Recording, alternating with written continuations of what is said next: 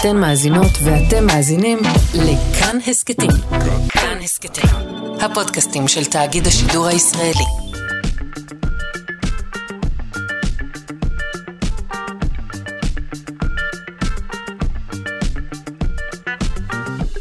שלושה שיודעים.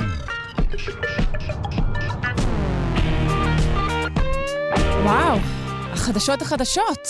מה תגידו על זה? זה, זה עולם חדש. אני עוד לא יודעת מה לחשוב, נתרגל. Uh, בעיתון הבוקר ראיתי uh, מחקר ענק uh, שמדבר, מחקר שנעשה על uh, 1.3 מיליון חולים, וטוען שנשים מנתחות טוב מגברים. Uh, זה כמובן uh, מחקר uh, מורכב, מדבר על כך שמטופלים שנותחו על ידי מנתחות סבלו מפחות תופעות לוואי לאחר ניתוח, וכן משיעור תמותה נמוך יותר. עוד צריך להתעמק ולראות האם מדובר במשהו שהוא סגולה נשית uh, פר סה, או אולי זה משהו שכל מי שבעצם הוא חדש יותר במקצוע, אה, מביא איתו. אה, אולי נדבר על כך אה, בהמשך היום, אולי בהמשך השבוע. אה, מה בתוכנית היום? האם צמחים יכולים לדבר? איך עובד הזיכרון החיסוני שלנו? מה קורה בתוכנית ההאזנה הלאומית? אה, זה חלק מההתחלה של אה, שנת הלימודים, שהיום הצטרפו אליה גם התיכונים. עורכת אותנו אלכס לויקר, על ההפקה תמר בנימין, על הביצוע הטכני דימה קרנצוב. אני שרון קנטור, בואו נתחיל.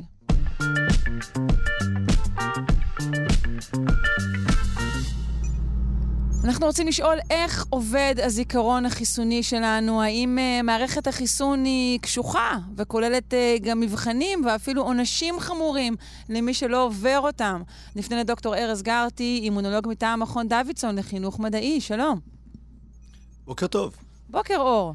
Um, זה, זה לקראת הדיבורים החדשים על קורונה? אנחנו מדברים על זיכרון חיסוני או שסתם מתחשק לך? לא, לא, לא. לא, לא, סתם. מתחשק לי. יש לנו תחילת שנת הלימודים, ואני רוצה לספר על המערכת הלומדת הסופר חכמה שיש לנו בגוף. אה, זאת מערכת שמכילה שני בתי ספר מאוד מאוד גדולים, עם עוד משהו כמו 600 שלוחות. אה, אחד מבתי הספר הזה נמצא באיבר שכולנו מכירים שנקרא, שנקרא מח העצם, והבית ספר השני נמצא באיבר שיש מצב שחלק גדול מהמאזינים ישמעו עליו פעם ראשונה, והוא נקרא הטימוס. טימוס, איפה, נ... של- איפה נמצא הטימוס שלי? זה נמצא באזור של הלב, בבית החזה, הוא איבר לא קטן בצורה של פרפר, שרובנו לא היינו מודעים לקיומו עד עכשיו. ואתם כן, כן מכירים את זה אולי ממסעדות משיפודיות, השקדי עגל שמזמינים לפעמים. אז זה אוקיי. לא שקדים, זה טימוס. זה טימוס על האש? וואו, כן, טוב. אני, אני חוזה אה, שינוי בכל התפריטים המתחכמים במסעדות, אה, טימוס על הפלנצ'ה, יפה, בסדר, למדנו. כן. אז בכל יום לומדים בבתי הספר הזה עשרות מיליוני תלמידים, אנחנו נקרא להם לימפוציטים, תאי דם אה, לבנים אה, ש, ששייכים למ- למערכת אה, ש, שהנרכשת, הזאת שרוכשת את המידע עם הזמן. והם עובדים כל הזמן, נונסטופ, 24/7, 365 ימים בשנה, מהיום שאנחנו נולדים עד היום שאנחנו מתים. זאת מערכת, אין שביתות, אין, אה, אין חופשים, חופשות. אין שום דבר. אין חופשות, אין יום, אין לילה, נונסטופ. אה, המערכת הזאת מסוגלת להתמודד עם כל וירוס, כל חיידק, כל דבר שאנחנו נתקלים בו. גם אם אנחנו ניצור במעבדה וירוס חדש לחלוטין מאפס, כזה שאין כמותו בשום מקום בעולם, עדיין בתוך שבוע-שבועיים מערכת החיסון אה, תלמד אותו ו- ותדע לזהות אותו. אז בואו נעבור לתלמידים הצעירים של אה, מערכת החיסון. אז הם מתחילים את דרכם, uh, כמו שאמרתי, במח העצם או בטימוס, ושם הם עוברים איזשהו תהליך שגורם להם להיות מאוד מאוד שונים אחד מהשני. אנחנו רוצים שיהיה לנו בגוף אה, תאים שיודעים לזהות כל מבנה אפשרי, בשביל זה צריך ליצור את הרפרטואר, את המגוון הזה. אז לכל תא כזה יש קולטן, שהקולטן הזה אמור לזהות משהו, ובעזרת שיטות של הנדסה גנטית בתוך הגוף שלנו, ה-DNA משתנה. אה, מקטעים עוברים איזשהם shuffling, איזשהם שינויים, רק בא- באותו אזור תחום של אותו קולטן, ואנחנו מקבלים מגוון של מיליארדים רבים של אה, תאים, שכל אחד יודע לזהות משהו. ואז מגיע המבחן הראשון. כי זה לא מספיק שאנחנו ניצור את השונות, אנחנו צריכים לב... שהעסק הזה עדיין יעבוד, כי הרי כל החיתוך וההדבקה של המקטעים האלה עלול לשבש את הפעילות של אותו קולטן. אז התאים האלה אה, צריכים להיצמד לתוך תאים מיוחדים שהתפקיד שלהם זה לוודא ש, שהם באמת עובדים, ואלה שלא מצליחים להיצמד, אה, נכשלים במבחן, מסולקים מהבית ספר ומוצאים להורג. אוקיי. כן, חלק... קשוח. משחקי דיונון. קשוח. בשלב הבא, אנחנו יודעים שיש לנו קולטן שעובד, אבל אנחנו רוצים לוודא שהוא לא מזהה משהו שהוא עצמי, שהוא שלנו. אנחנו לא נרצה שמערכת החיסון תתקוף את התאים העצמיים שלנו. דבר כזה קורה לפעמים, קוראים לזה מחלות אוטואימוניות, כמו סוכרת נעורים, טרשת נפוצה, זאבת אה, ועוד.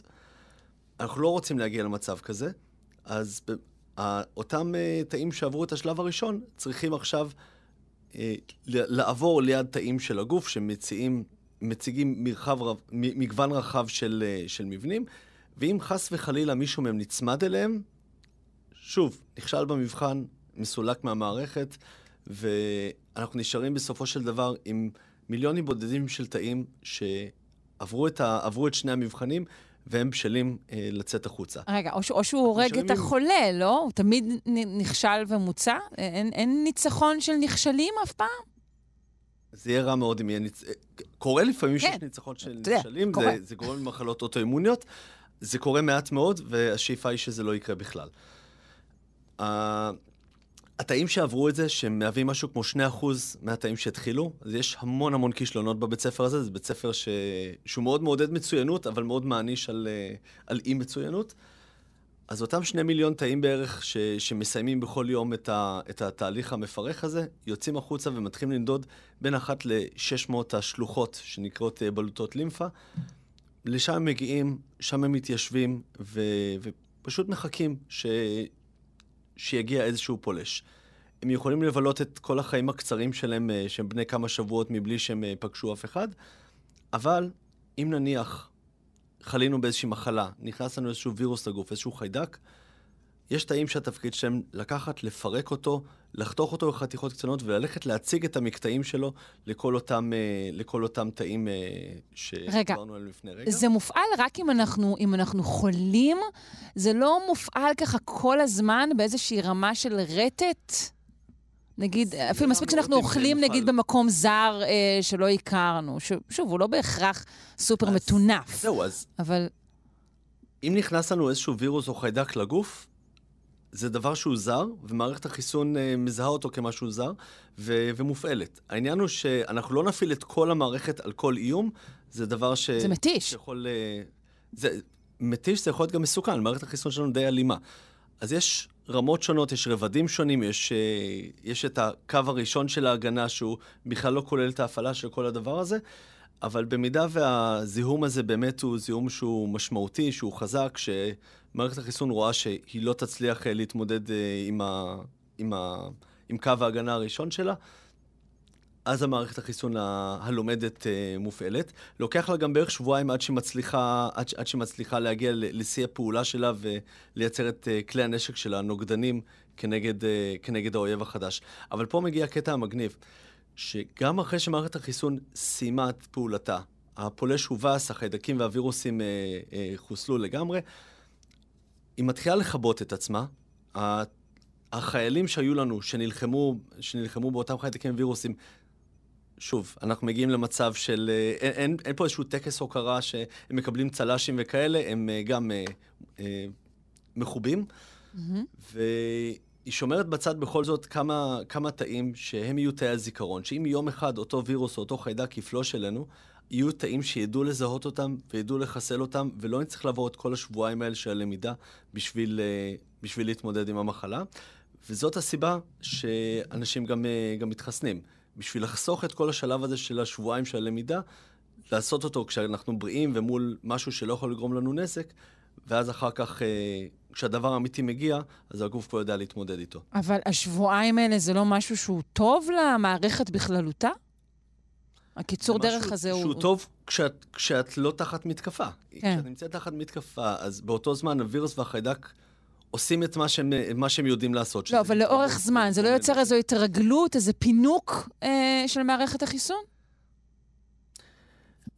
אמ, תראי, לא מקבלים חיסון נגד כל מחלה שקיימת, אבל mm-hmm. מחלות שמסכנות חיים שיכולות לגרום לנו לנזק משמעותי, אז עדיף למנוע את השלב הזה שעלול לגרום לנזק משמעותי, ו... וכן שיהיה לנו מידע מקדים.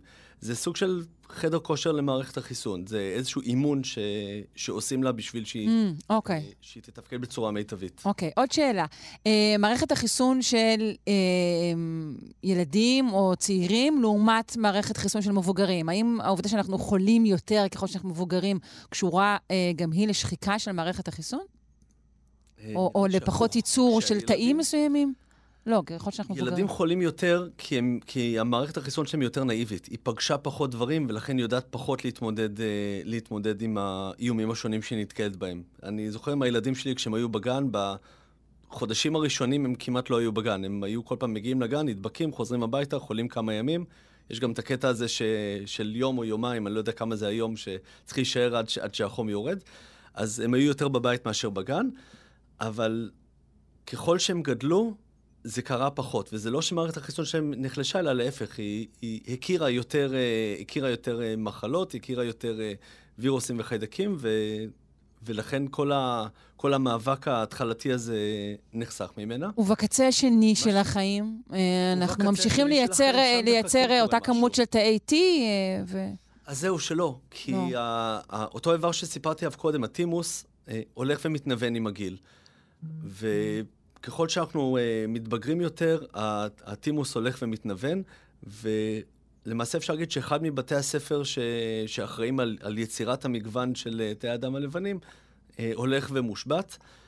ובסופו של דבר, אנחנו כן יכולים להישען על הזיכרון החיסוני המאוד חזק, ואנחנו יכולים להישען על התאים שנוצרים בבית ספר השני, במח העצם, אבל כן, אצל אנשים, אנשים מבוגרים נוטים אה, יותר אה, להידבק במחלות. שאלה אחרונה, אה, ושוב, אין לנו הרבה זמן, אבל אולי בכל זאת תוכל לענות לי עליה. אנחנו כמובן הולכים ומוקפים ביותר, ביותר, ביותר מוצרים שמטרתם לחזק את המערכת החיסונית, מוצרים, המלצות להרגלים.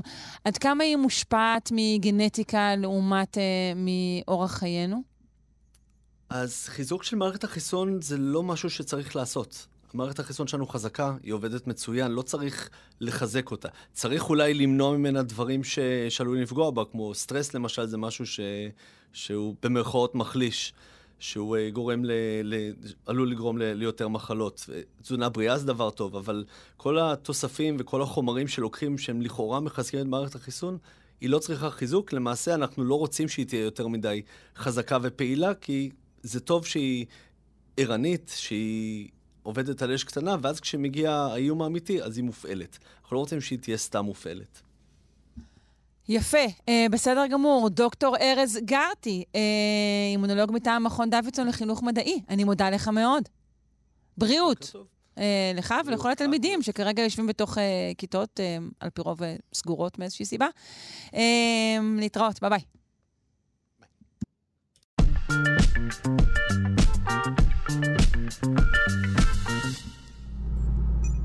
האם צמחים יכולים uh, לדבר ולשמוע, לזכור, לספור, לזעוק? אנחנו עם uh, הוצאה מחדש של הספר צמח מה הוא יודע, של הפרופסור דניאל חיימוביץ, הוא נשיא אוניברסיטת בן גוריון בנגב. Uh, אני שמחה מאוד לשוחח איתך הבוקר, uh, פרופסור חיימוביץ, שלום. בוקר טוב, שלום לך. בוקר אור.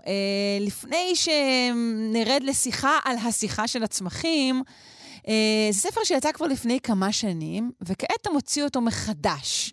ואני רוצה לדעת, מה, התחדשו דברים אה, בתחום? כן, זה מה שגרם להוצאה של המהדורה השנייה. במהדורה הראשון, הראשונה אני כתבתי על מה שצמח רואה, מה שהוא מריח, מה הוא מרגיש, אבל בקטע מה שצמח שומע, אני הגעתי למסקנה חד משמעית שצמחים לא שומעים. שאין עדות שמראה שלצמח יש חוש השמיעה. ולפתע, מיד אחרי שפרסמתי את הספר, העבודות התחילו להצטבר שאולי צמחים כן שומעים. אז השתמשתי בזה בתור הזדמנות um, לחדש את הספר, וגם לדבר קצת על, על השיטה המדעית שמוכן לתקן את עצמו כל הזמן. כי מה שידענו לפני 11 שנה כשהספר יצא ב-2012, לא נכון היום ב-2023. נהדר. אז אתה אומר אה, את, את זה שצמחים יכולים באמת אה, לדבר או לתקשר, נקרא לזה, כבר כתבת מהמהדורה הראשונה, וכעת בעצם הוספת את המידע לגבי יכולת השמיעה שלהם. אמ, אנחנו, אנחנו סתם עושים פה האנשה, או שצמחים באמת יודעים לתקשר ולשמוע באופן הזה? בואו נגיד שעושים גם את זה וגם את זה. האנשה זה, זה תהליך או שיטה מאוד חשובה בשבילנו להבין מה שקורה. הרבה יותר קל לנו לראות כל בעלי חיים או צמחים ולתת לו תכונות אנושיות. כל עוד שאנחנו מבינים שצמח הוא לא בן אדם או שכלב הוא לא בן אדם, זה בסדר להשתמש בשיטה של האנשה. אבל בואו נשמע, בואו נחשוב לעצמנו כשאנחנו משתמשים במילים כמו לראות, או להריח, או לשמוע, למה אנחנו מתכוונים? נגיד, מה זה לשמוע? לשמוע זה לחוש גלי קול באוויר, לתרגם את זה לאיזשהו מידע, ולהגיב בהתאם. אנחנו שומעים מוזיקה, ואם גם הצמח יכול לקלוט גלי קול, לקלוט אותם, לתרגם את זה למידע ולהגיב בהתאם, אז כנראה שצמח גם שומע. אה, אז בוא תן לי דוגמה, בוא תן לי דוגמה לשמיעה כזאת של צמח. מה שקרה, ב, זה סיפור מדעי מעניין, כי כשכתבתי את הספר הראשון, את המהדורה הראשונה, השכנה שלי באוניברסיטת תל אביב, אז הייתה לי מעבדה שם, לפני שהייתי בבן גוריון, דיסקסנו את הממצאים ואת הספר, והיא אמרה לי, פרופסור לילך עדני, היא אמרה לי, דני, אתה מגיע למסקנה שצמחים לא שומעים מהיעדר מידע, מהיעדר הוכחות. ואנחנו יודעים שהיעדר עובדות זה לא אומר שזה לא קיים. אולי לא מצאו את זה בצורה נכונה. ואז התחלנו תהליך לחשוב מה תהיה ניסוי הנכון שאו יוכיח או שיפריך שצמחים יכולים לשמוע. ועלה הרעיון שאולי צמחים מקשיבים לחרקים. ובנינו סדרה של ניסיונות יחד עם פרופסור יובל ספיר ויוסי יובל. אחד הוא בגן הבוטני ואחד הוא פיזיקאי בכלל, שחוקר mm-hmm. עטלפים. כן, כמובן. שגם לו לא יש ו... ספר חדש שבטח נגיע אליו בימים הקרובים, כן. ומה שגילינו, שצמח, לפחות צמח אחד נר הלילה, שגדל בצמח פער בארץ, יכול להבדיר בין הצליל של, של מאביק ושחרק שהוא לא מאביק. איך גיליתם את זה? איך בדקתם את זה? אנחנו הקלטנו את הקולות שמאביקים, את הקולות של הכנפיים שלהם, והשמענו את זה בחזרה עם, עם מכשירים מאוד מאוד מדויקים. ואז כשהשמענו לפרח, זה נורא, נשמע נורא מצחיק, אתה יכול לדמיין את הפרח עם רמקול לידו, זה רמקול מאוד מאוד מאוד קטן. Uh, את הצליל שמאביק, הוא התחיל לייצר צוף עם הרבה סוכר. וכשהשמענו לפרח את הצליל של, של החרק אחר שהוא לא מאביק, הוא לא הגיב. ועד כדי כך יכולנו להשתמש באורח גל מלאכותי באותו צליל של המאביק והוא היה מגיב, או לאורח גל מלאכותי uh, שלא מאביק והוא לא היה מגיב. אוקיי, okay. זה נשמע לי כמו דבר ש... שעלולים לנצל אותו כדי להגביר uh, תפוקה למיניה, uh, גילוי כזה. אבל בעצם יש סיבה לכך, נכון? שהטבע uh, uh, משתמש בטריגרים מסוימים לדברים מסוימים, נכון? נכון, זאת אומרת, זה כמו, בוא נגיד שיש לך בית קפה, ואת מכינה את הקפה הכי טוב באיפה שאת גרה, אוקיי? Okay. עכשיו, את יכולה להכין קפה כל היום, עם ארומה, עם הריח הכי טוב בעולם, אבל אם אף אחד לא בא לקנות אותו, חבל לך להכין אותו, נכון? בדיוק, כן. אז אותו דבר בשביל הצמח, נגיד, זה, זה בזבוז משאבים לייצר צוף אם אין מאביק בסביבה. נכון. נכון, אז בעצם במובן הזה כדאי לשמר את, ה, את המערכות העדינות האלו, ואולי אה, לא להפעיל אותן אה, שלא לצורך. בדיוק, נכון? בדיוק, ולכן, נגיד, כל המטרה של הניסוי זה למצוא משהו שהוא בעל משמעות אקולוגית, ביולוגית, ולא כל מיני פסודו סיינס, mm. פסודו מדע שעשו לאורך עשרות שנים, נגיד שהשמיעו צמחים, מוזיקה קלאסית או מוזיקת רוק אנד רול או מוזיקת ג'אז, וניסה לראות אם הצמח מגיב. מה המשמעות של זה בכלל? כן. Uh, מה לגבי uh, תקשורת? Uh, בנייר שהגיע אלינו עם ספרך, מצוין שהדשא פחות או יותר צועק כשמכסחים אותו? זה נורא מצחיק שאתה אומר את זה של הצמח צועק כשגוזמים אותו, כי פעם בראשון לאפריל אני כתבתי פוסט בבלוג שלי שפיתחו מערכות מאוד מדויקות ששמו את זה על מחסכת דשא וראו שהצמח צורח כשגוזמים אותו. ואנשים כתבו לי מכל העולם, ידענו שזה נכון, אמרתי, תסתכלו על התאריך. אבל לפעמים המדע הוא יותר מעניין מהמדע הבדיוני. Uh-huh. ואותו מעבדה של נראה חדני גילתה, פרסמו את זה יותר מוקדם השנה, שצמחים משמיעים קולות. זה, זה, זה היה, זה הפתיע אותנו ברמות. תוך כדי המחקר הראשונה שהיה לנו. שיכולנו להקליט את המאביקים, הסטודנט שם לב שהיה רעשי רקע. שאנחנו המבוגרים חשבנו שזה רעשי רקע, והוא אמר, לא, לא, אני חושב שזה הצמח עצמו. והוא עשה סדרה של ניסיונות, גילה שצמחים משמיעים קולות, קליקים כאלו. כן.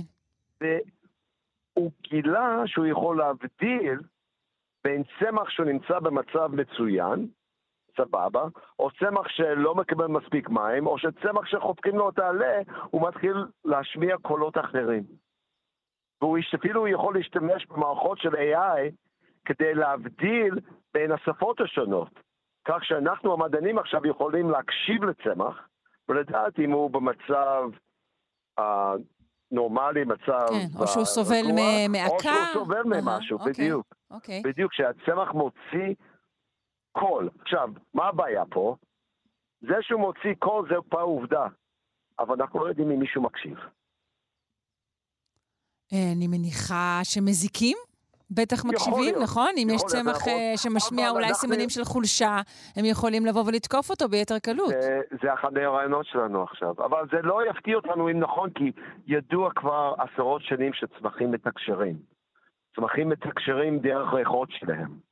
כשצמח נמצא, לדוגמה, תחת ההתקפה של חרקים, הוא מוציא לאוויר ריח שצמחים אחרים קולטים ומתחילים להגיב להתקפה של החרקים עוד לפני שמגיעים עליהם.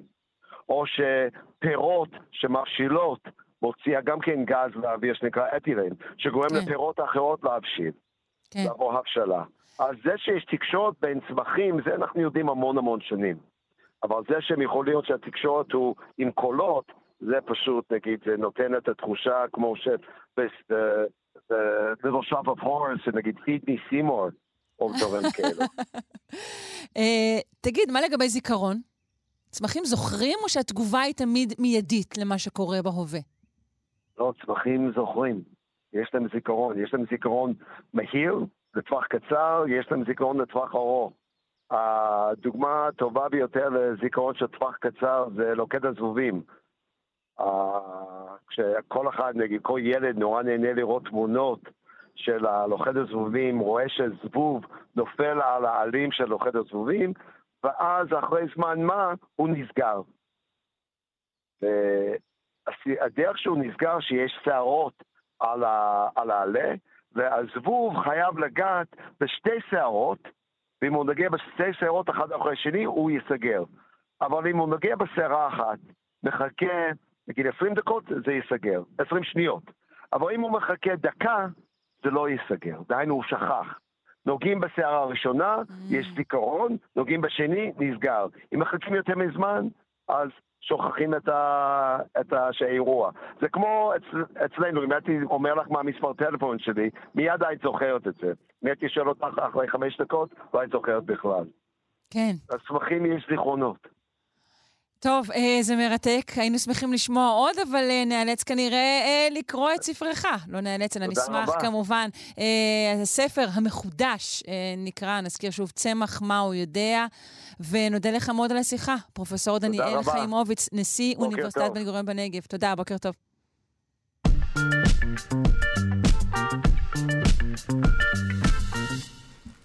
ואנחנו עם המשפחה המוגדרת אה, כמשפחת בנאי של המאובנים, הלוא היא משפחת ליקי. בוקר טוב לדוקטור אלון ברש, מומחה לאנטומיה ואבולוציה של האדם, מהפקולטה לרפואה על שם עזריאלי באוניברסיטת בר אילן. בוקר טוב, בוקר טוב. בוקר אור. אז אה, בוא ספר לנו על משפחת ליקי. אה, באמת אה, משפחה ענפה, שורשיה היא בכלל באנגליה, ב... היו, היו שם ציירים מפורסמים וגנרלים מפורסמים אי שם ב... ב... במאה ה-18, ובאמת אה, היסטוריה עשירה ביותר, אבל אותנו מעניין הענף המשפחתי שהיגר לאפריקה בעצם, אה, בהתחלה ככמרים, אה, כדי, מיסיונרים בעצם, כדי להרביץ קצת תורה ב... בילידים האפריקאים, בעיקר במזרח אפריקה. והילד שאנחנו מדברים עליו, זה, והתחיל למעשה את השושלת של חוקרי המאובנים, זה לואיס ליקי. נולד mm-hmm. בשנת 1903, ובאמת אה, להורים שהם אה, מיסיונרים, אבל הילד אה, פשוט, פשוט אהב את התרבות המקומית. כל כך אהב אותם שהוא לא התעסק כל כך בעניינים של, של בריטים, אלא בעניינים של קנייתים. זאת אומרת, הוא למד את השפה, הוא ידע סווהילית. הוא, הוא אפילו בנה לעצמו באיזשהו שלב בקתת בוץ כזאת וגר בה. וואו, אה, מזל שזה היה לפני המצאת המושג אה, ניכוס תרבותי. אה, איך... ממש, ממש. איך ההורים שלו הגיבו לדבר כזה? אנחנו יודעים. האמת היא שההורים שלו, אני, אני, ואנחנו מדברים באמת על תחילת המאה ה-20, לא כתוב על הדברים האלה יותר מדי, אבל, אבל הם אפשרו את זה בסופו של דבר. כן. זאת אומרת, זאת אומרת, ממש מתואר שהוא היה צריך לבקש את רשותם להקים בקתה כזאת בתחום האחוזה שלהם כמובן, והם הסכימו. אוקיי. אמ, למרות, אה, למרות הדברים האלה, הוא בסופו של דבר התחיל ללמוד, אה, גם הוא ללמוד, אה, בעצם להיות כומר ומיסיונר, אבל מהר מאוד הוא הבין שזה לא, לא בשבילו, ובעצם בעצם למד ארכיאולוגיה.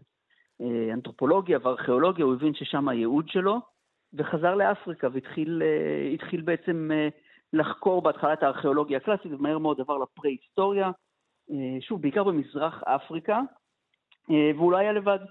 אה, הוא התחתן עם אה, אשתו הראשונה, פרידה, שהתחתנו כבר בסוף שנות ה-20, וגם היא הפכה להיות ארכיאולוגית, הם ביחד חקרו את קניה, את טנזניה, אבל לואיס, כמה שהוא היה ארכיאולוג מוצלח, הוא, הוא לא היה האבא הכי טוב בעולם, הוא די מהר אה, נפרד ממנה ו... והם התגרשו, אה, אחרי הולדת הילד הראשון אה, שלהם.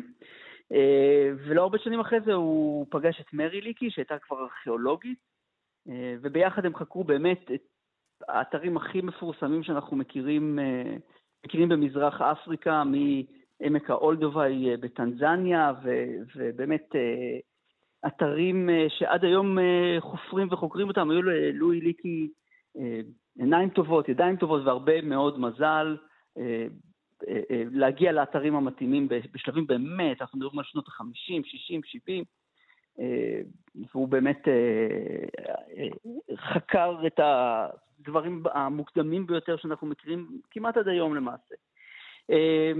גם הילדים שלהם, של, של לואי ו...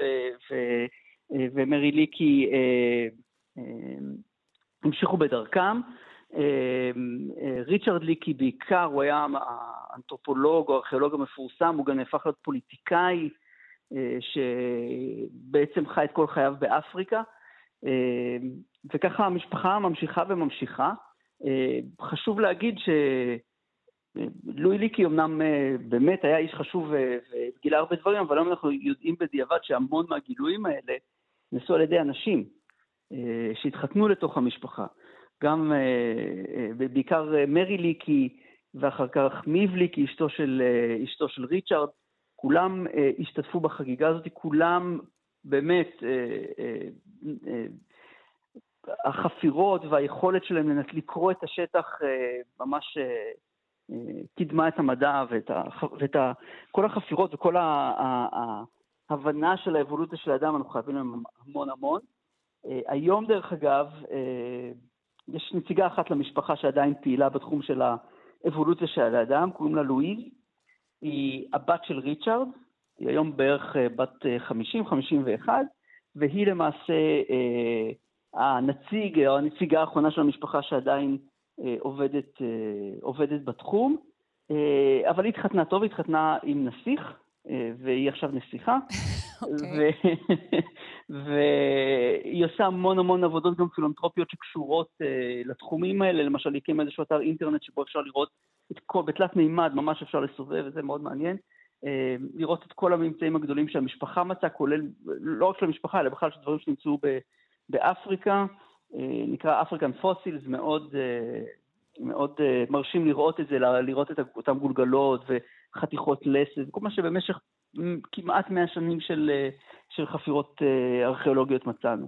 תגיד, בתור, בתור בן אדם ש, שהוא בעצמו, מן הסתם, בתחום, מה אתה חושב שיש אה, ב, בתחום הזה ש, שגורם לכך שהעסק אה, עובר ככה בין דורות ונשאר במשפחה? זה חיים שהם, שהם שונים מאוד? אני חושב שקודם כל זה, אה, אה, אני מדבר פה דעתי האישית בלבד, זה מגניב לאללה. אתה חופר באדמה ומוצא דברים שמונחים שם. כן, אני אומרת, זה מגניב, אז, אז, אז, אבל, אבל פה זה משהו מיוחד, להדליק... אנחנו רואים שזה נכון, כן אבל... אה, נשאר בתוך משפחה. ילדים, נורא קל להדליק ילדים על הדברים האלה, אני מדבר מניסיוני האישי. כן, אה, ילדים אוהבים שאני... גולגלות ולחפור כן. ולמצוא, נכון. כן, אני, יש לי תמונות של הילדות שלי יושבות ומנקות גולגלות שמצאתי בחפירות ארכיאולוגיות. וואו. אז זה, זה מאוד, אה, זה מאוד מגניב, זה מאוד מיוחד. אה, וזה, והאמת היא שגם, תראה, הסקרנות המדעית שלנו בסופו של דבר טבועה בנו כבר כילדים. ומאוד, אה, ילדים מאוד קל להלהיב אותם ולהרשים אותם, אה, וככה גם אני התחלתי, כן? זאת אומרת, בסוף בתור ילד ראיתי סדרות בטלוויזיה והסתובבתי בחוץ ומצאתי כל מיני אבנים, וזה סקרן אותי. וכשאתה גר באפריקה אתה לא רק משחק בקאובויים ואינדיאנים, אתה קאובוי ואינדיאני. זה מי שבטח, אנחנו מדברים על לפני 100 שנה או 80 שנה. אה, ואני חושב ששם זה טמון, אה, ואולי גם כמו, קצת כמו אצל אה, הבנאים, משהו במוח, בחיווט של המוח, גורם למשפחת בנאי להיות זמרים טובים ופרפורמרים, ולליק אם הוא עושה יכולת לזהות מאובנים בשטח. ויש גם כאילו פרוטקציה בענף? בטוח.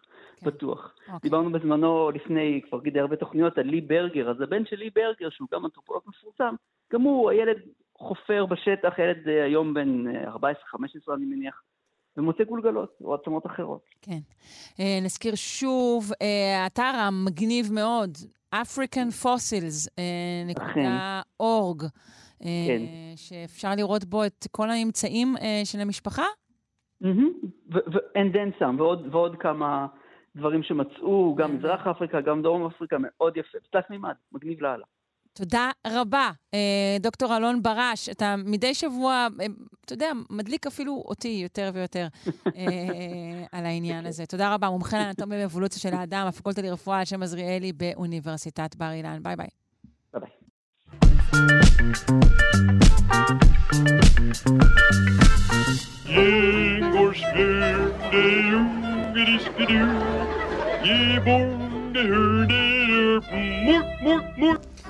אנחנו ימי תחילת שנת הלימודים רוצים לדבר על תוכנית ההזנה הלאומית. בוקר טוב לדוקטור אורי מאיר צ'יזיק, מומחה להיסטוריה של התזונה והרפואה. שלום.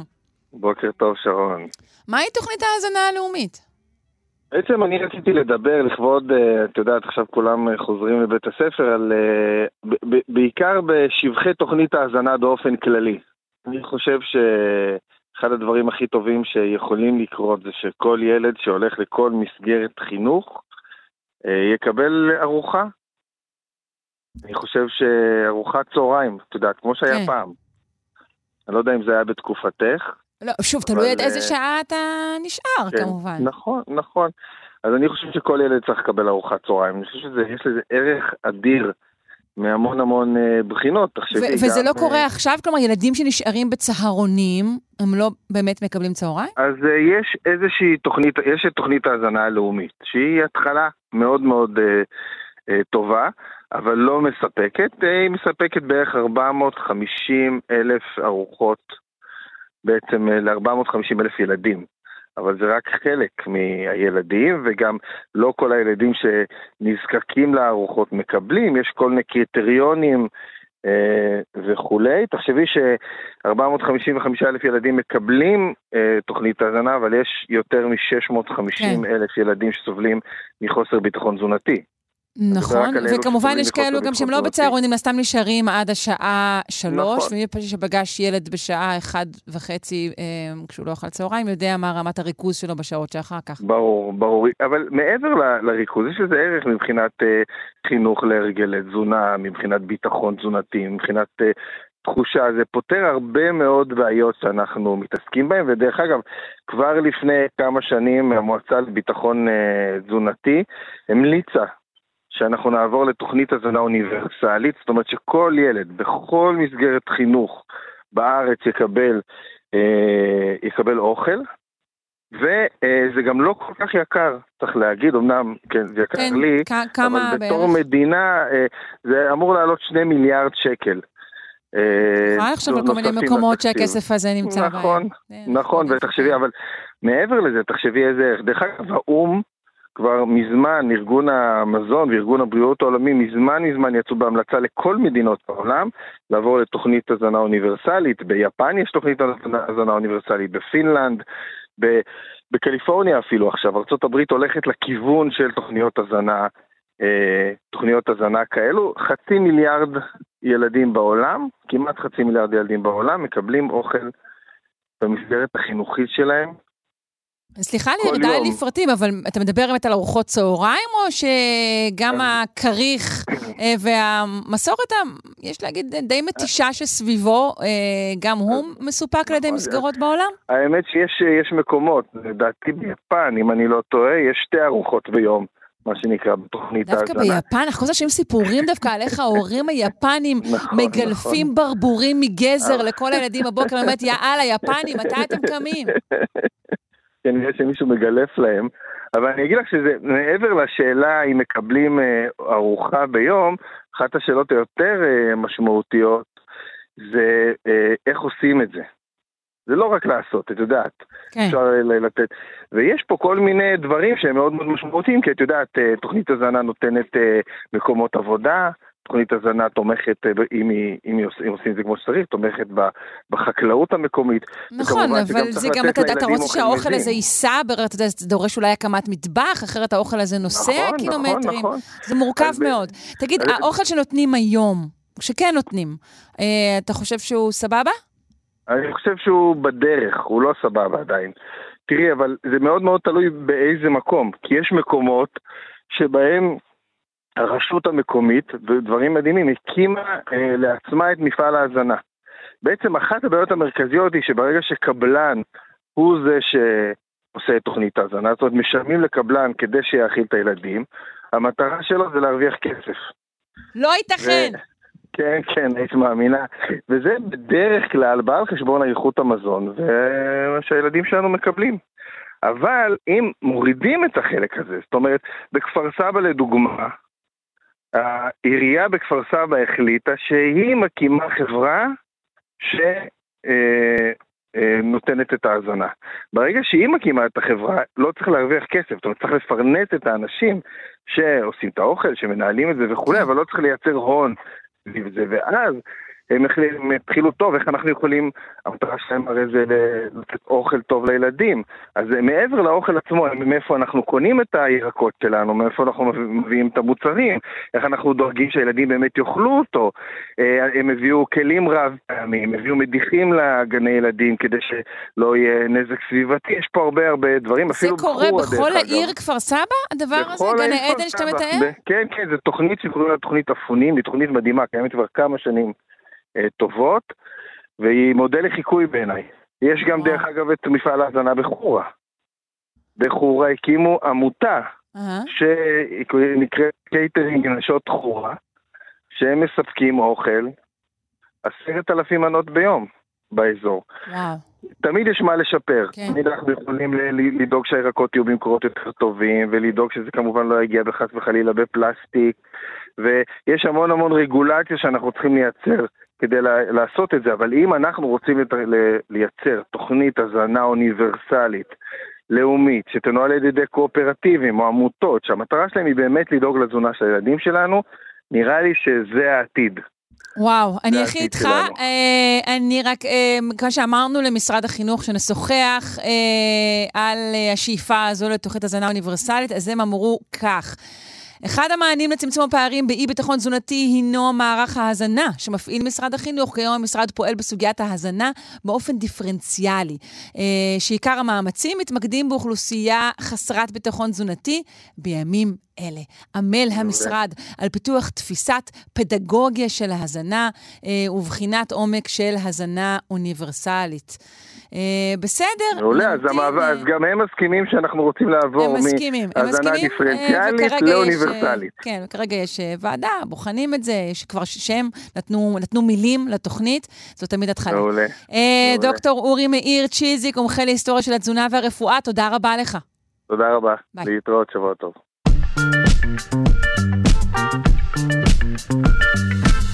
הו, פרופסור משה זורמן, איפה היית? איפה או. היית? אז שרון, מה אני אגיד לך? הייתי בנורבגיה. איזה כיף. אבל לך. לא סתם טיול, כן? אנחנו תמיד הרי צריכים לעשות משהו גם פרודוקטיבי למען המקצוע שלנו. אהה. באמת, אחת המטרות העיקריות בביקור של משפחת זורמן בנורבגיה היה הרצון להתרשם בצורה בלתי אמצעית מחייו, ביתו והנופים שהשפיעו על המוזיקה של ארדוארד גריג, המלחין אה, הלאומי כן, הנורבגי. כן, שדיברנו עליו קצת. נכון, אבל לשם כך, מה אתה עושה? אתה צריך להגיע לברגן, עיר הנמל שלחופי המפרצים הפיורדים המופלאים האלה, עולים על ראש הר שמשקיף על העיר, ושם בסמוך לאחד הפיורדים שוכן ביתו המבודד של גריג, ובסמוך לו צריף קטן, אליו היה מגיע כשרצה לכתוב בדממה מוחלטת וללא הפרעה. כל מלחין חולם על איזה צריף כזה. אבל אחת היצירות המפורסמות איתו אנחנו נתחיל את הסיבוב שלנו היום, שהמטרה שלו היא להכיר את עולם הגמדים המופלא, שגם מבוגרים וגם ילדים אה, איכשהו תמיד אוהבים לחזור אליהם. אה, זה המוזיקה אה, שהוא כותב למחזה פרגין של איבסן, המחזה הנורבגי. ושם במסגרת האגדות הנורבגיות אנחנו נפגשים בטרולים. שרון, טרולים, יצורים מהמיתולוגיה הנורבגית, גמדים מעוותי צורה חיים בתוך מערות אפלות, בתוך הרי בזלת שחורים, לפי האגדות, הם חוטפים אפילו לעיתים בני אדם והופכים אותם לעבדיהם. בקיצור, יצורים לא חביבים. כן, המ- המהדורה האפלה של גמדים של דיסני. בדיוק, עוד רק גם לזה שנגיע בסוף. וגריג מתאר אותם בקטע מתוך המוזיקה לפרגין, זה נשמע כך, שימי לב, מה דעתך על גמדים כאלה?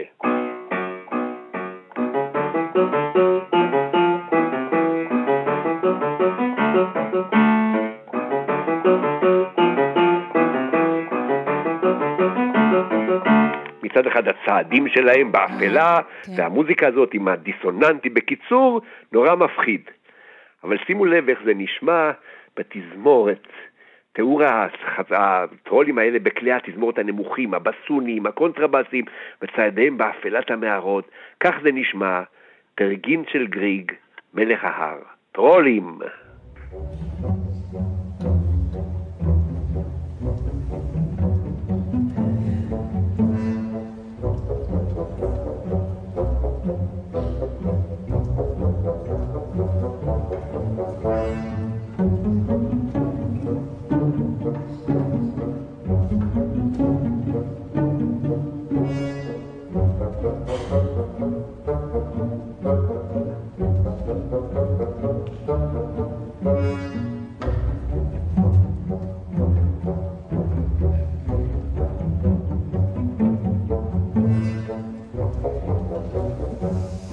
אוי, זה פשוט נהדר. אה, באמת, אה, הטרולים, אה, במיתולוגיה הנורדית, כן. אתה יודע, לא תמיד הם גמדים, לפעמים הם ענקים הם בכלל. ענקים, נכון. נכון, לא תמיד הם גמדים. אני רק אקריא לך עוד כמה דברים פה מוויקיפדיה. הטרולים, בעלי כוח אדיר, אפים גדולים, זרועות ארוכות, שעירים ומכוערים. לחלק ממיני הטרולים צומחים שני ראשים נוספים על המקורי במשך חייהם. אך גם לאלו יש עיניים רק בראש המקורי, משום שבראשים הנוספים אין מוח, והם גידולים בלבד כדי להפחיד טרולים אחרים ובשביל להרשים נקבות. מה יותר מרשים נקבה מאשר ראש נוסף אחד או שניים הרי? ואז אתה נוסע בתוך הספינה הזאת שמביאה אותך אל המפרצים האלה של הפיורדים, תמיד משמיעים לך ברגע שאתה מגיע אל ההר הגדול והשחור את המוזיקה הזאת, כדי שידעו החבר'ה כן. שיש לנורבגיה מה להציע לנו. ואז יצירה אחרת של גריג, סוויטה תזמורתית, מופיע קטע מפורסם ששמו מרש הגמדים. וגם פה, צעדי הגמדים הקטנים והעוצמה הם צוברים לאט לאט עוצמה ומתחילים מפחיד, להיות מפחידים נורא, בהחלט גמדים שיכולים להיות מאיימים או מפחידים. אז מתחילים תמיד בצעדים קטנים.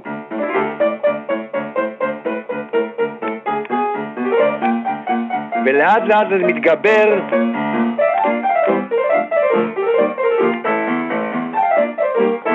בקיצור, גריג ידע לתאר את העולם המופלא הזה של הגמדים הפיורדיים האלה. בואו נשמע מרש הגמדים מתוך סוויטה תזמורתית, אופוס 54 של גריג.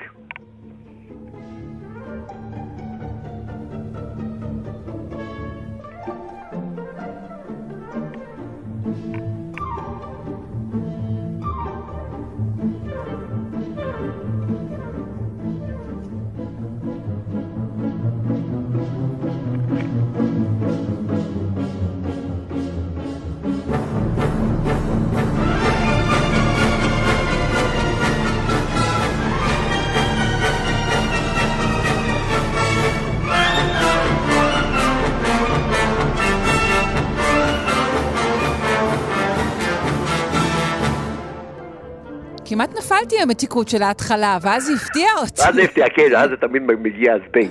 אבל, אם אתה רוצה ממש גמד טרגי ודרמטי, ואולי מפחיד ומאיים ביותר, הוא דווקא גמד רוסי. הגמד שנמצא בתוך היצירת תמונות בתערוכה של המלחין הרוסי אה, מוסורסקי, הוא נקרא גנום במקרה הזה של הרוסים. כן. והוא נורא מפחיד. מה דעתכם על המוזיקה של גמד שנשמעת ככה בתחילתה?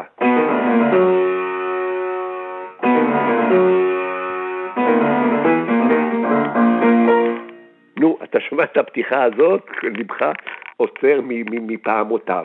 ואז זה התיאור של הגמד הרוסי, הגנום, כפי שקורא לו מוסורסקי, פה אנחנו נשמע אותו בתזמור סימפוני כמובן, בתזמורו המופלא של רבל, שלקח את היצירה של מוסרוסטה שנכתבה לפסנתר במקור, ותזמר אותה לתזמורת. כך נשמע הגנום מוסורסקי בתמונות מהתערוכה, גמד רוסי מפחיד.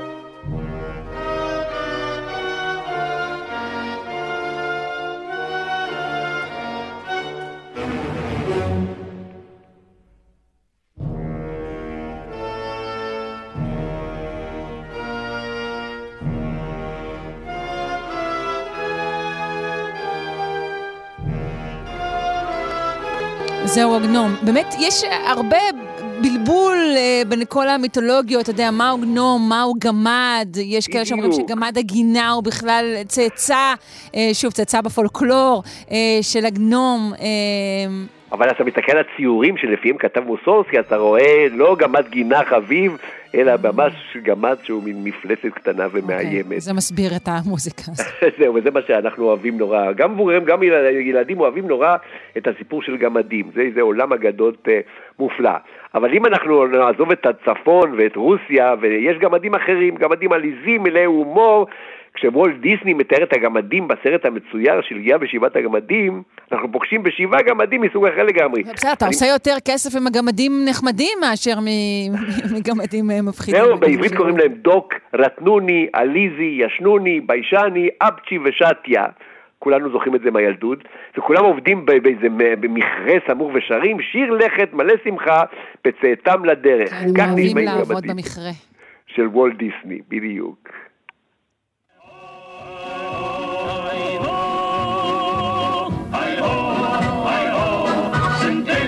Shaw.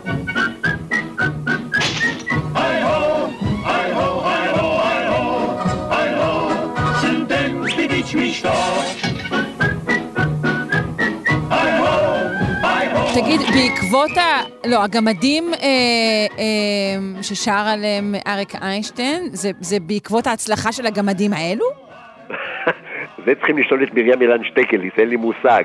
אבל אני חושב, אני, כשמכירים קצת את המוזיקה, את השירים של מרים אילן שטקליס, כל הסיפור הזה של עולם הדמיון של הילד, כל כך העסיק אותה כל הזמן, אז אני מתאר לעצמי שהייתה כותבת את זה גם בלי כן. הסיפור של, של וולט דיסני. היא עסקה ב, בילדים ובחלומותיהם, ובחלומות הרעים והטובים שלהם. וזה הדבר המופלא אצל מרים אילן שטייקליס.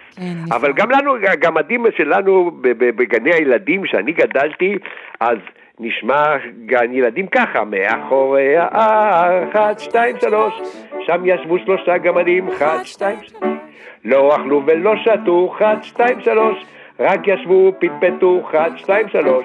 זה הגמדים שלנו.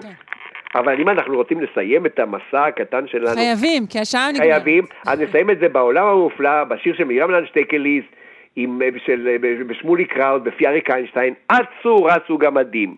ככה אנחנו אוהבים את הגמדים זורמן, שלנו. אה, תודה רבה לך, מלאכים מנצח ומייסד הקתדרה למוסיקה בשיתוף הדוקטור אסטרית בלצן. תודה. להתראות. רצו, רצו, רצו, רצו, רצו, רצו, רצו, רצו, רצו, רצו, רצו, רצו, גמדים. עצו, עצו, עצו.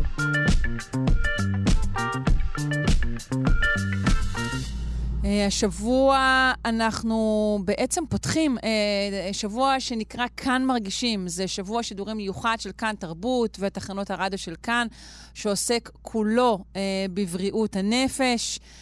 אנחנו, אצלנו בשלושה שיודעים, כמובן ניקח את זה לכיוון שלנו, ואנחנו רוצים לספר לכם על בדיקת דם פשוטה למדי. שבאמצעותה ניתן לזהות אנשים שמתמודדים עם הפרעה דו-קוטבית, מה שפעם קראו אה, מניה דיפרסיה, אה, וגם לדעת האם הם יגיבו לטיפול בליתיום. אה, זה מחקר חדש, נדבר עם עורכת המחקר, דוקטור שני שטרן, היא ראש המעבדה לנוירוביולוגיה של הפרעות פסיכיאטריות בחוג לנוירוביולוגיה באוניברסיטת חיפה. שלום, בוקר טוב. בוקר טוב. אז האם, אני צודקת, נכון? הפרעה דו-קוטבית זה בעצם מניה דיפרסיה? אה, כן, באמת קראו לזה פעם מניה דיפרסיה, כי לפציינטים יש אה, אפיזודות של מניה ודיפרסיה או דיכאון. אה, במה מתאפיינת ההפרעה הזו בכלל, חוץ מהאפיזודות האלו? כן. אז, אז בניגוד לחלק מההפרעות הפסיכיאטריות, בפציינטים של בייפולר דיסורדר, הפרעה דו-קוטבית, יש להם, באמצע יש להם יותימיה, אנחנו קוראים להם זה מצב רוח תקין ושהם מתפקידים רגיל, אבל יש להם את האפיזודות האלה של המאניה ודיכאון, עוד מאפיין חשוב זה שיש להם אה, בסיכון מאוד מוגבר לביצוע התאבדות. בערך 40% מהפציינטים ינסו לבצע התאבדות ו-10% יצליחו. אה, וליתיום, שזה בעצם נחשבת תרופת הפלא, בשבילם היא עוזרת גם למנוע את האפיזודות של המאניה ודיכאון, וגם בעצם מורידה מאוד את הסיכוי להתאבדות. הבעיה העיקרית זה שליתיום עובד רק בערך ב-30% מהפציינטים, זאת אומרת זה משהו ש... זו תרופה שניתנת כמעט אוטומטית לפציינטים, אבל אה, רק 30 אחוז אה, יגיבו או יגיבו באופן מלא, ו-70 אחוז בעצם לא מגיבים, ועוברים לפעמים חודשים ולפעמים שנים עד שמגלים שבעצם הם לא מגיבים וצריך לעבור לתרופות אחרות. רגע, לפני שאנחנו מגיעים אה, לטיפול, אני צריכה לשאול איך בעצם אה, אנחנו מבחינים אה, אדם מול עצמו אה, בין אה, הפרעה כזו לבין שינויי מצב רוח שיש אה, לכולנו. כן, אז קודם כל באמת ההבחנה בדרך כלל מתבצעת על ידי פסיכיאטרים. אה, זה מדובר על שינויים יותר קיצוניים במצב הרוח. אה, למשל, אנשים עם המאניה, בזמן המאניה, לפעמים יש להם תחושות מגלומניות, הם אה, חושבים שהם יכולים לעשות הכל, יש להם איזשהו מין ביטחון עצמי מופרז, הם עושים דברים שנראים קצת מוזרים. אה, ובמהלך הדיכאון זה בדרך כלל הזמן שהם פונים למרפאות כי הם, הם פשוט מרגישים שהם, אה, יש להם בדיוק ההפך, חוסר אנרגיה, אה, נטיות אובדניות, תחושות מאוד רעות. ולפעמים יש להם גם אפיזודות משולבות, שזה בעצם אה, הרבה מאוד אנרגיה כמו במאניה, אבל עם תחושות רעות ותחושות, ומחשבות שליליות כמו בדיפרשן, בדיכאון. אוקיי, mm, אוקיי. Okay, okay. ועד עכשיו האבחון נעשה אה, רק על ידי פסיכיאטר, או שהוא כלל גם איזשהו אה, אבחון של אה, בדיקות אה, כימיות, כמו בדיקות דם? לא, רק על ידי פסיכיאטר, וגם אז... אה, לפעמים יש בלבול, כי לפעמים ההפרעה הזו דומה אה, להפרעות פסיכיאטריות אחרות, ולפעמים קשה בדיוק להבחין האם זה באמת ההפרעה דו-קוטבית, ולמשל יש, יש, אה, יש דוגמאות דומות, זאת אומרת, אם למשל עם סכיזופרניה, אז, אז גם כשמגיעים לקליניקה ומגיעים לפסיכיאטר, אה, גם אז שעושים את האבחון זה היה מאוד רצוי שיהיה איזשהו כלי שיעזור אה, לבצע את האבחון בצורה יותר ברורה. אוקיי, okay, בואי נדבר על המחקר החדש, ואיך ערכתם אותו, קודם כל? מה עשיתם? Uh, כן, אז, אז אוקיי, אז קודם כל uh, uh, אנחנו התח... התחלנו מזה שבעצם אנחנו מדדנו, uh, השתמשנו בתאי גזע מושרים ומדדנו נוירופיזיולוגיה של תאים עם הפרעה דו-קוטבית וראינו שיש שינויים, אבל, אבל זה, וזה גם אפשר לנו חיזוי, אבל בעצם אנחנו רצינו להגיע למצב שיש לנו בדיקה פשוטה, זאת אומרת משהו שאפשר לבוא כי לעבור דרך תאי גזע מושרים ונוירונים לוקח הרבה זמן והרבה כסף. רצינו לבוא ולהגיד אנחנו רוצים איזשהו משהו פשוט שאפשר לבוא ו... לתת בקליניקה ומיד להגיד אוקיי זה, זה הפציינט של הפרעה דו-קוטבית כדאי לטפל בו וגם, וגם האם כדאי לטפל בו בליתיום.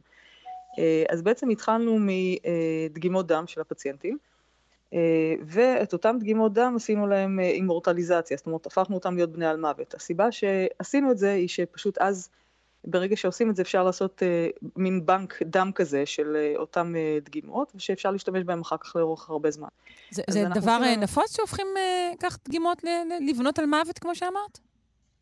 כן, זה דבר נפוץ, עושים את זה על ידי הדבקה באפסטיין בר וירוס, שזה בעצם הווירוס של מחלת הנשיקה. אה, מחלת הנשיקה, אוקיי.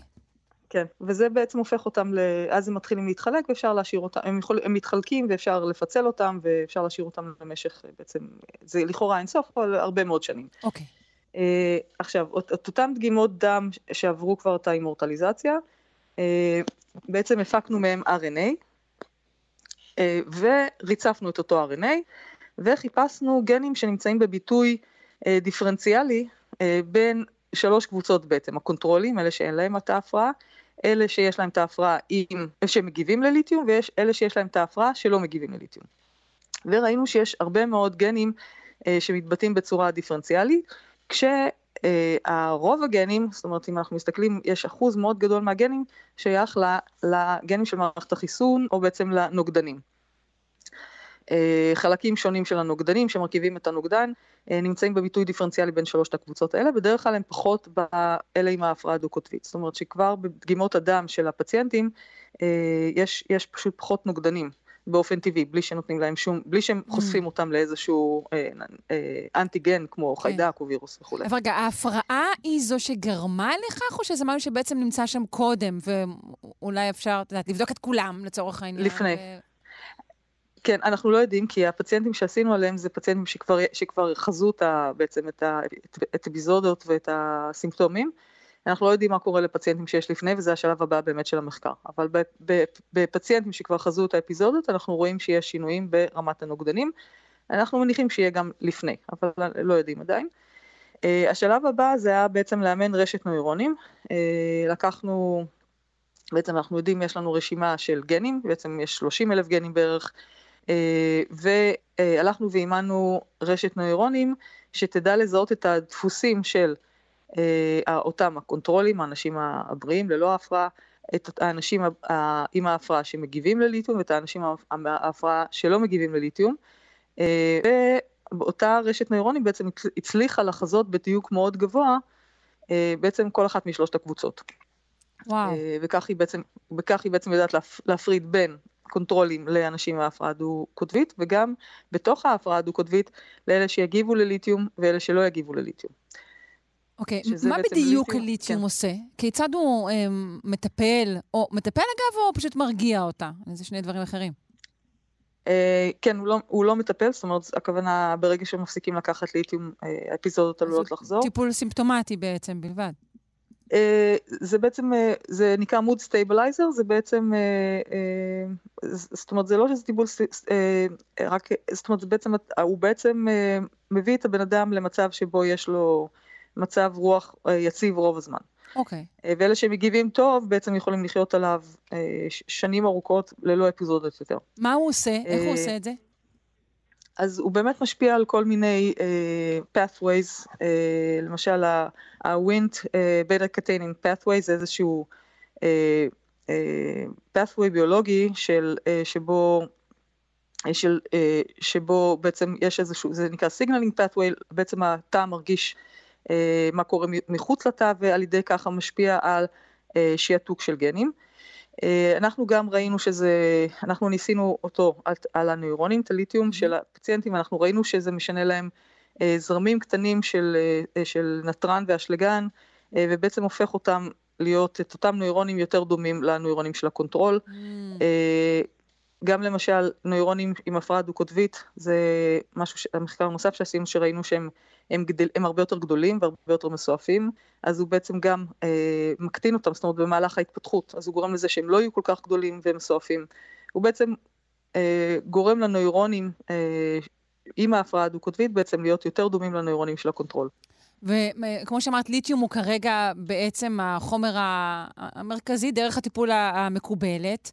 אה, ובבדיקה שלכם רואים גם על מי לא יעבוד ליתיום, אז מה, מה כן נכון. כן ייתנו לו? מה האפשרויות שלו? אז יש, אה, כן, אז יש תרופות נוספות של mood uh, stabilizers, מייצבי מצב רוח, למשל valproic acid, יש, יש את השלבים הבאים שיינתנו בעצם, אם אנחנו רואים ש... הליתיום לא הולך לעבוד, אז חבל על הזמן שמבזבזים, ולפעמים מבזבזים הרבה מאוד זמן, עד שלפעמים כן. בהתחלה הפציינטים מגיבים, ואחר כך מפסיקים להגיב, או נראה שהם מגיבים, ובסוף הם לא מגיבים. כלומר, יכול להיות שיש אה, פה. איזוש, איזושהי הטיה דמיונית, כן? שהם חושבים שיש תרופה וזה בעצם פלסיבו. נכון. אוקיי. נכון, נכון. אז לפעמים עובר הרבה, הרבה מאוד זמן, בזמן הזה הפציינטים לא מטופלים. ו- ועוד פעם, הפציינטים עם ההפרעה דו-קוטבית, כשהם מטופלים הם יכולים לחיות uh, רגיל, זאת אומרת, הם, uh, יש הפרעות פסיכיאטריות יותר חמורות, ש- ששם בדרך כלל הפציינטים הולכים ומידרדרים, אבל זה לא, לא בהפרעה דו-קוטבית. ההפרעה הדו-קוטבית, רובם, אם הם, אם הם מיוצבים ומטופלים, יכולים לחיות כרגיל. טוב, אה, כמה רחוקים מהכנסה של בדיקת הדם הזו אה, למערכת? אה, כן, אז אנחנו, אז אנחנו באמת, זה, זה השלב הבא, שאנחנו מנסים באמת, אה, אז כרגע זה אלגוריתם, זאת אומרת זה אלגוריתם של בינה מלאכותית, אה, יש לנו את כל האלגוריתם, ואנחנו כרגע מנסים, באמת, זה השלב הבא, זה להביא את זה למצב שבו זה יפעל בקליניקות. אני מעריכה שסדר גודל של שנה, אבל אני, את יודעת, זה, זה הרבה תלוי, דברים תלו, תלויים לא רק בי, ואני מקווה שזה יהיה מהר. אני בטוחה שדברים תלויים לא רק בך, אבל אני מודה לך מאוד, אה, דוקטור שני שטרן, ראש המעבדה לנוירוביולוגיה של הפרעות פסיכיאטריות בחוג לנוירוביולוגיה באוניברסיטת חיפה. תודה. תודה רבה, להתראות. להתראות. אה, נציין אה, שהשיחה הזו בעצם נערכה כחלק אה, משבוע השידורים המיוחד, כאן מרגישים, אה, שעוסק בבריאות הנפש שלנו. זה מיזם האזנה מיוחד, שיהיה לאורך כל השבוע בתחנת הרדיו של כאן. אתם מוזמנים לחפש את אה, מתחם כאן מרגישים אה, באתר כאן. אה, יש שם הסכתים חדשים, מוזיקה, אה, תוכניות מיוחדות, אה, כמובן גם ברדיו וגם בדיגיטל. נמשיך.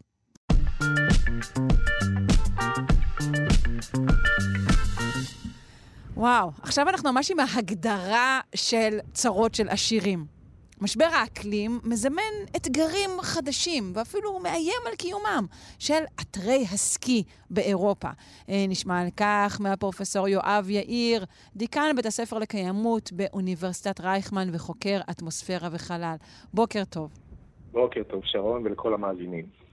אה, אז כאילו מצד אחד אני אומרת צרות של עשירים, מצד שני, אה, חיי לימדו אותי שכשהעשירים סובלים אז דברים מתחילים לזוז. אז אולי זה דווקא חשוב מאוד אה, שאתרי הסקי תחת איום. תראי, אני לא חושב שזה רק ספורט של עשירים. בשנים האחרונות טיסות לחופשות סקי באירופה הפכו ל... אני לא אגיד נחלת הכלל, אבל משהו שהוא אפורדבל. כמובן, לא מדבר על, על סן מוריט ועל צרמט וכל האתרים המפונפנים האלה, אבל כן, סקי הפך להיות נגיש, לא חייב לנסוע לשוויץ או לאוסטריה או לצרפת, יש גם בקוסובו ובבולגריה אתרים זמינים ואפילו יותר נגישים, וכולם, כולם כאחד נמצאים תחת איום של אה, שינוי אקלים.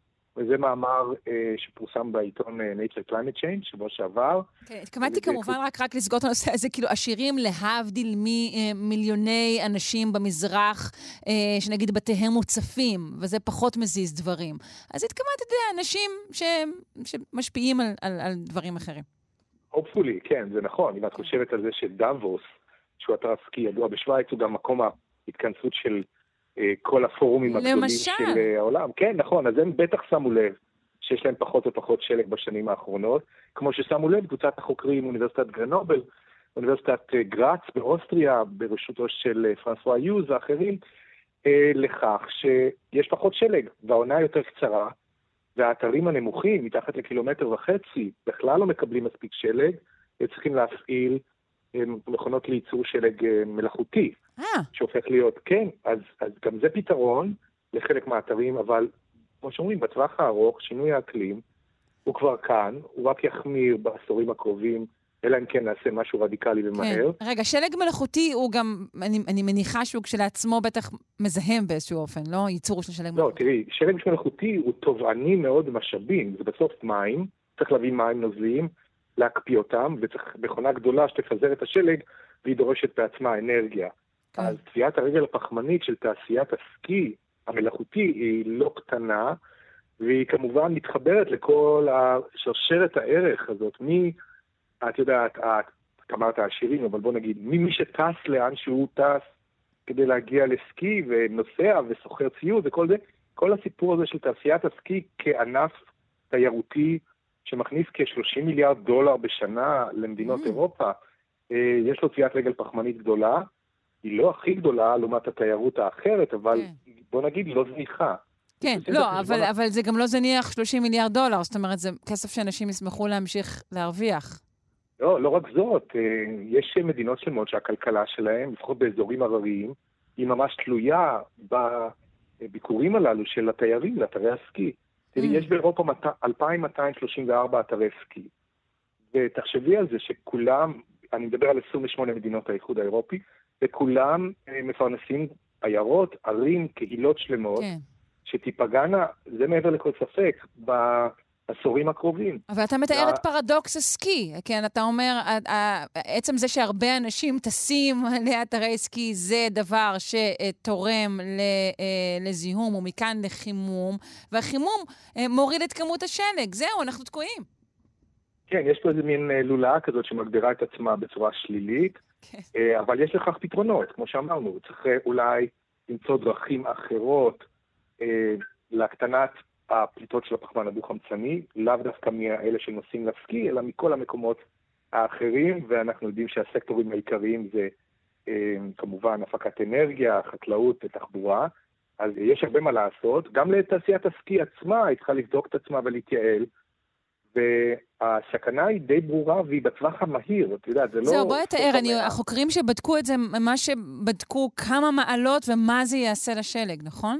נכון, בדיוק, הם בדקו כמה תרחישי התחממות, בהתאם למה שאנחנו קוראים תרחישי פליטה עתידיים, ובוא נגיד שהם בדקו בעיקר שני תרחישים, אחד שהוא יותר סביר והשני יותר קיצוני, שתי מעלות התחממות וארבע מעלות עד סוף המאה, ובהתחממות של שתי מעלות, שנראית, אה, בוא נאמר, לא דמיונית, יותר מ-53% מהאתרים שהם סקרו יהיו ללא שלג, או בוא נגיד ללא שלג מספיק, שמאפשר קיום כלכלת אה, אתרי סקי. וואו. ובארבע מעלות המספר עולה ל-98%, כלומר כל אתרי הסקי באירופה הולכים לסבול קשות עד סוף המאה מהיעלמותו הכמעט מוחלטת של השלג. או בוא נאמר, מהתקצרות כל כך דרמטית של עונת הסקי, שזה פשוט לא יחזיק את עצמו כלכלית, כי זה לא חוכמה להחזיק, את יודעת, אתר שלם בשביל שבועיים של שלג יציב. Mm, והם כן. דנים גם בכל מיני תרחישים, בהיותם משתי ערים, או בוא נאמר, מאזורים שהם, את יודעת, גרנובל ו- וגראץ, שתי ערים שיש בהם אה, תעשיית סקי נכבדה, והם רואים את התופעה לנגד עיניהם, אז הם העריכו אה, את הנזק הצפוי, וגם כמה השקעה תידרש מבחינת, אה, למשל, הפתרון של שלג מלאכותי שציינו, כדי להחזיק את התעשייה הזאת, וזה ידרוש אה, כמויות נכבדות של אנרגיה ומים, שגם ככה אה, לא בדיוק זמינים באותם אזורים. את יודעת, להביא מים להרים למעלה, לשאוב אותם, לדחוף אותם כלפי מעלה, ואז להפעיל את המכונות הללו, שדורשות צינון וקירור. כל העסק הופך להיות, אולי באמת, כמו שאת אמרת, ספורט של עשירים בלבד. כן, טוב, כבר, כבר יהיה, יותר נוח ללכת על קסדות אה, מציאות מדומה, אה, שבה אנשים יוכלו לדמיין שהם עושים סקי, והזקנים יספרו להם, איך פעם. אה, מה, יש עוד השלכות, אני מניחה, לכך שהשלג יימס, אה, יהיו יותר אה, נחלים מפקים בקרקעית ההרים? כן, אז אני רוצה לקחת את זה אולי ליבשת אחרת עכשיו. אם עד עכשיו דיברנו על, על שלג ועל uh, אתרי סקי כאיזושהי צורה של, uh, בילוי ואפילו אסקפיזם מהצהרות אה, היומיום בגבהים נמוכים יותר. כשאנחנו מסתכלים על אה, מדינות באמריקה הדרומית ובאסיה, שתלויות, אספקת המים שלהן תלויות לחלוטין בזרימה בנהרות שמקבלים מהפשרת שלגים. אני מדבר על, על הודו ופקיסטן ובנגלדש, mm-hmm. שמקבלות את המים הנוזליים שלהם מהשלגים של ההימאליה. ואם עכשיו אנחנו מסתכלים על התרחיש לכמות השלג שהולכת לפחות משמעותית לתוך המאה ה-21, אני מדבר על 2050, שזה כבר מעבר לדלת, הולכת להיות בעיה קשה ביותר, וכבר יש בעיה כזו, כזאת בחלק מהיישובים בערי האנדים, בפרו, כבר יודעים שאין מספיק מים, ולא יהיו גם מים, משום שהשלג הולך ופוחת, וזו תופעה שאנחנו רואים בכל העולם, בחומרה כזו או אחרת, וכאן כבר זה, זה עניין קיומי, כי כשיורד לך מפלס המים בנהרות, שעליהם מתבססת הכלכלה והחקלאות שלך, אז פה באמת בעיה מאוד מאוד קשה, והיא כבר לפתחנו. אנחנו כבר רואים את זה בהימאליה, וכמו שאמרתי, באנדים, ובעוד אה, רצועות הרים אה, ברחבי העולם, כמות השלג הולכת ופוחתת. ועוד לא דיברנו בכלל, על, כמובן, על השלג באנקטריקה ובקוטב הצפוני, כן. Uh, בסדר, אנחנו ממשיכים לדבר. Uh, בוא נאמר שבחודשים הארוכים, שבהם אנחנו מדברים, אני לא רואה החלטות גדולות ושינויים גדולים, אבל יכול להיות, נמשיך, uh, נמשיך לנקוש על uh, דלת זו. כן, בהחלט. אסור להרים ידיים. והאמת היא שיש תקווה, יש יותר מדרך אחת. אולי נקדיש לזה את אחת השיחות הבאות שלנו. נהדר, יופי. כן, אפשר לפתור את זה. זה, זה בהישג ידינו, פשוט צריך החלטה פוליטית-כלכלית ולעשות את זה. פרופסור יואב יאיר, דיקן בית הספר לקיימות באוניברסיטת רייכמן וחוקר אטמוספירה וחלל, תודה רבה לך. כן, כן, להתראות.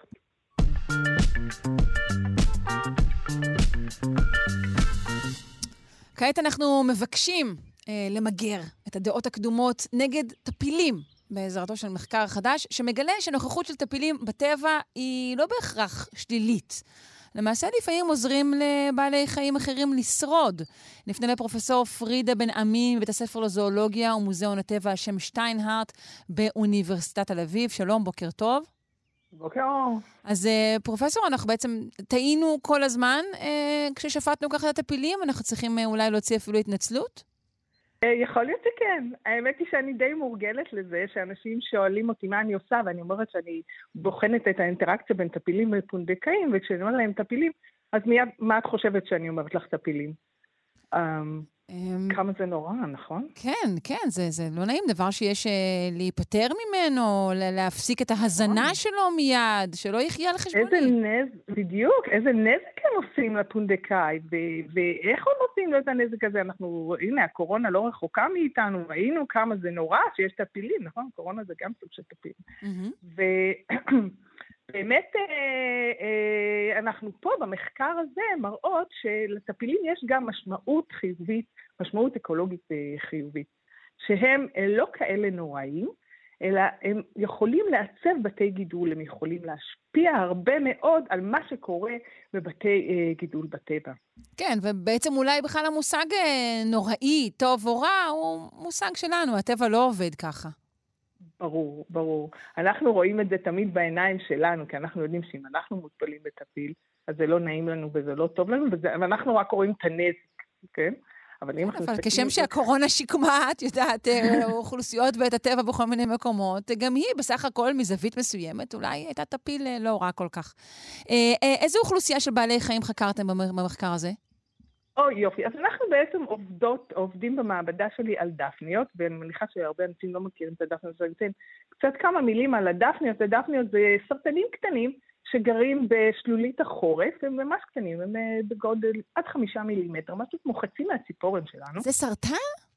זה סרטן קטן קטן שחי בשלולית החורף, אז עוד מעט החורף יגיע ויהיה לנו גשם ונעים, ואם נצא לשלוליות ונסתכל פנימה, אנחנו נראה כל מיני יצורים שוחים, חלקם זה הדפניות שאנחנו עושים עליהם את המחקר. Mm. הן נמצאות בכל מקום, כמעט בכל שלולית. אנחנו עשינו סקר בארץ בהרבה מאוד שלוליות, אה, היה לנו ממש כיף לדשדש בשלוליות, ומצאנו את כל המינים האלו, ולא רק בארץ, גם בחו"ל, גם באירופה אנחנו מכירים אותם.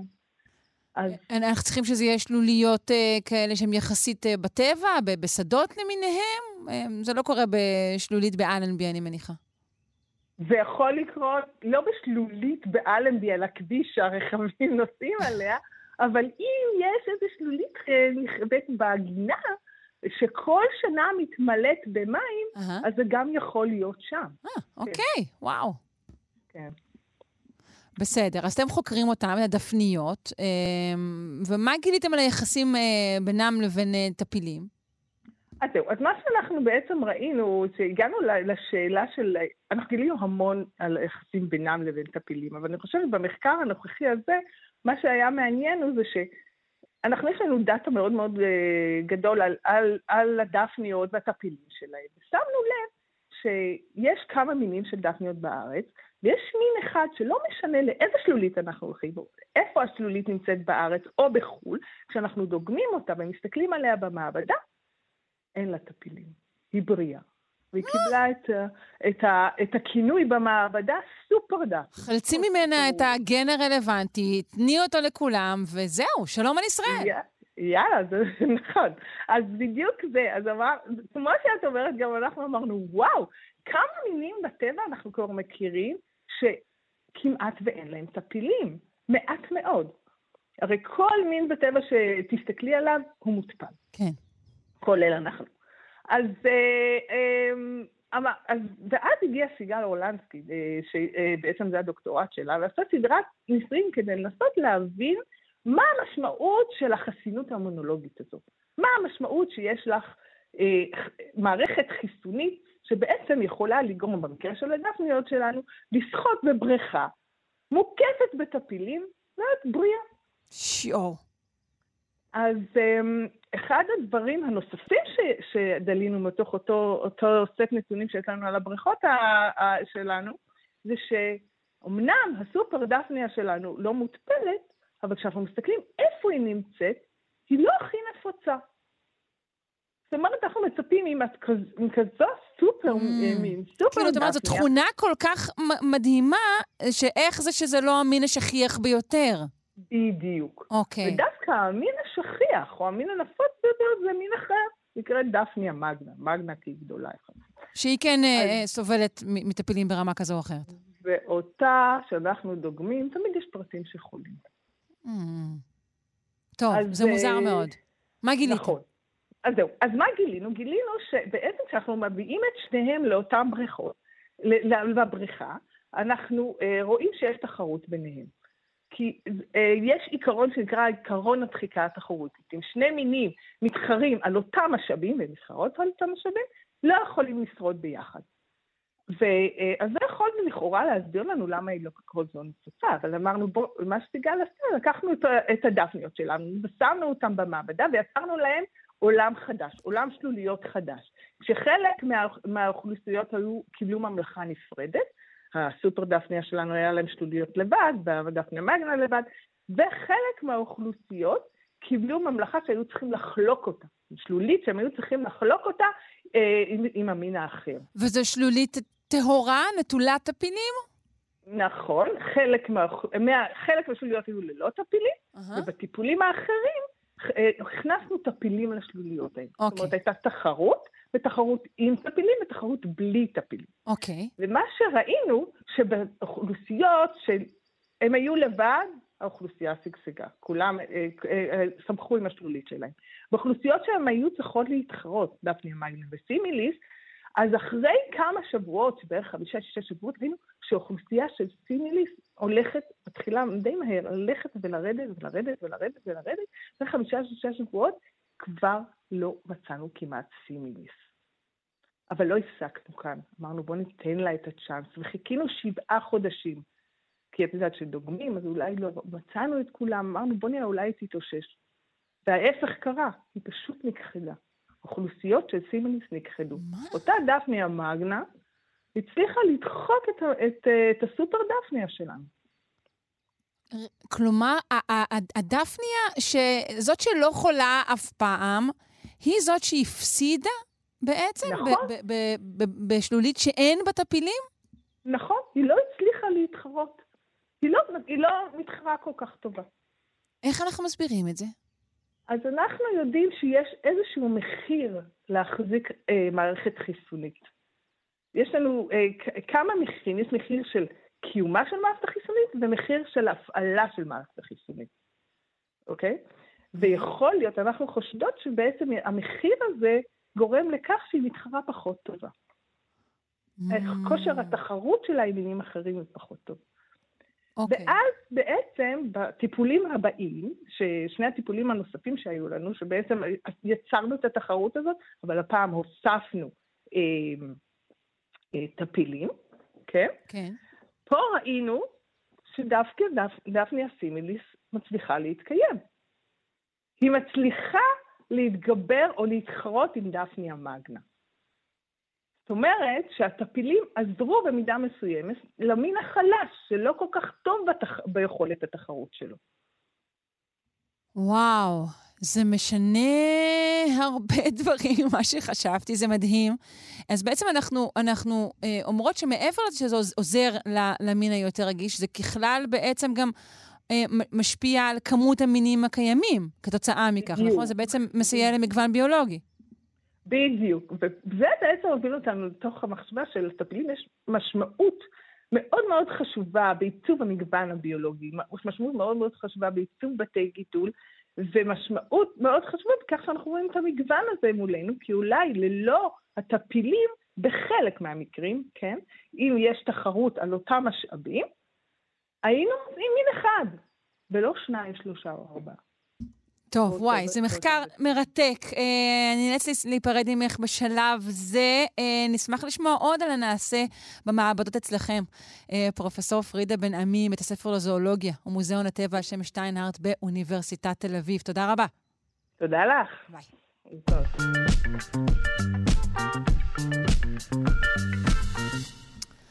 אנחנו עם עוד אה, מחקר מרתק. חוקרים גילו חומרים חדשים שכשמניחים אותם על המים, הם מתחילים להסתובב באופן עצמאי, אה, וממש במהירות. אה, המשקל של החומרים האלו הוא מיליגרמים בודדים, אבל הם יכולים גם לסחוב מטען אה, שגדול עד פי 40 ממשקלם. נפנה לפרופסור שחר ריכטר מבית הספר להנדסת חומרים בפקולטה להנדסה והמרכז לננו-טכנולוגיה באוניברסיטת תל אביב. שלום. שלום, בוקר טוב. בוקר אור. אה, זו לא הפעם הראשונה אה, שרואים חומרים שבעצם ככה מרקדים ומקפצים על פני המים, נכון? כן, כמובן, התופעה הזאת ידועה כבר uh, כמה מאות שנים. Uh, uh, למעשה, אפילו בשנות החמישים uh, הומצאו צעצועים על הבסיס הזה. Uh, וגם בטבע כמובן, התופעה ידועה כשחיינים מלאכותיים. שחיינים מלאכותיים, אוקיי. כן, כן, כן. למשל, אפשר לחשוב על שחיינים לא מלאכותיים, כמו זרעונים או בקטריות, הם גם הם מנצלים איזושהי אנרגיה כדי לזוז. אז אה, במשך הרבה מאוד שנים מנסים לחקות או להנדס תופעה כזאת, גם כדי להבין מה קורה איתה, אבל גם כדי אה, לנצל את זה לכל מיני אפליקציות שונות ומשונות. זה, מהי התכונה של החומרים אה, שמאפשרת את זה? אז, אז למעשה צריך שתי תכונות עיקריות. אחד, כמובן, צריך אנרגיה כדי שהחומרים האלה יוכלו לעשות את זה. אה, אנרגיה כימית, אנרגיה חשמלית, אנרגיה מגנטית וכדומה וכדומה. ותכונה מאוד מאוד חשובה זה חוסר סימטריה. אם למשל תיקחי חבל ותמשכי אותו משני הכיוונים אה, באותו כוח, החבל לא יזוז. אבל אם תיקחי בן אדם חלש ובן אדם חזק וכל אחד ימשוך צד אחר של החבל, אז החבל יזוז לכיוון הכוח החזק. ולכן צריך שהחלקיקים האלה יראו ברמה המולקולרית או ברמה אה, המקרוסקופית, הרמה היותר גבוהה, חוסר סימטריה, ואז זה גורם לחלקיקים האלה לנוע. אז אתם ייצרתם כעת אה, חומר כזה סינתטי, נכון? כן, אנחנו אה, ייצרנו חומר סינתטי.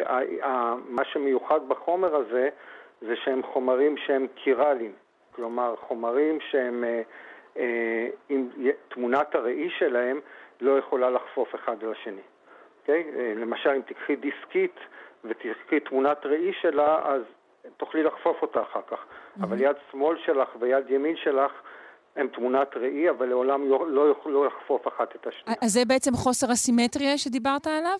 זה לא חוסר הסימטריה, זה גורם לחוסר סימטריה. אוקיי. אה, ה- ה- גבישים, ה- החומרים הקירליים המעניינים האלה שקיימים כמובן אה, בטבע אה, ולא כל כך מובן למה, הם יוצרים גבישים. הגבישים האלה, הם, כאשר שמים אותם על פני המים, הם גורמים למסע שהמסע הזאת היא כיוונית. אנחנו יכולים לדעת מראש האם החלקיקים האלה יסתובבו לצד שמאל או לצד ימין, עם כיוון השעון או נגד כיוון השעון.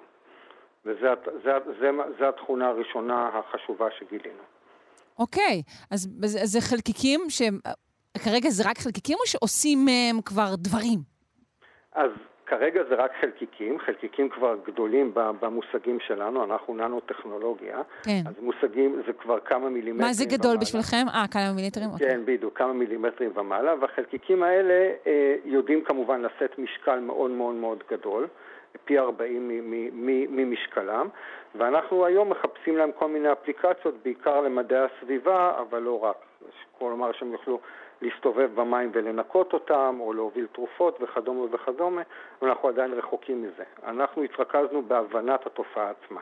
אבל כן הם, הצלחתם להצמיד, נגיד, אה, חלקיקים זה לזה? שהם יהיו איזה חבורת חלקיקים? כן, אנחנו יודעים להצמיד, אנחנו יודעים גם אה, בעזרת תכונות אחרות אה, אה, לתת להם כיוון מסוים, אנחנו יודעים לתת להם. לשים עליהם משקל מאוד מאוד מאוד גדול, גדול כפי שנאמר, אה, ו... ואנחנו הולכים בכיוון הזה.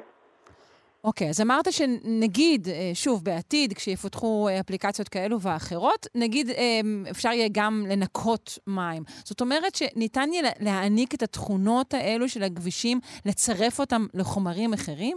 בדיוק, זה מה שאנחנו עושים כיום, זה מחקר. אה, אנחנו מוסיפים על החלקיקים חומרים שמנקים מים, ואז החלקיקים זזים על פני המים, וכל פעם שהם פוגשים חומר מלוכלך הם מפרקים אותו. אבל זה מחקר בהתהוות, והתוצאות הראשוניות מאוד מאוד מעודדות. וואו, מרתק. אני מאוד מודה לך, פרופסור תודה. שחר ריכטר, מבית הספר. להנדסת חומרים בפקולטה להנדסה והמרכז לנאוטכנולוגיה באוניברסיטת תל אביב. ביי ביי. בוקר טוב.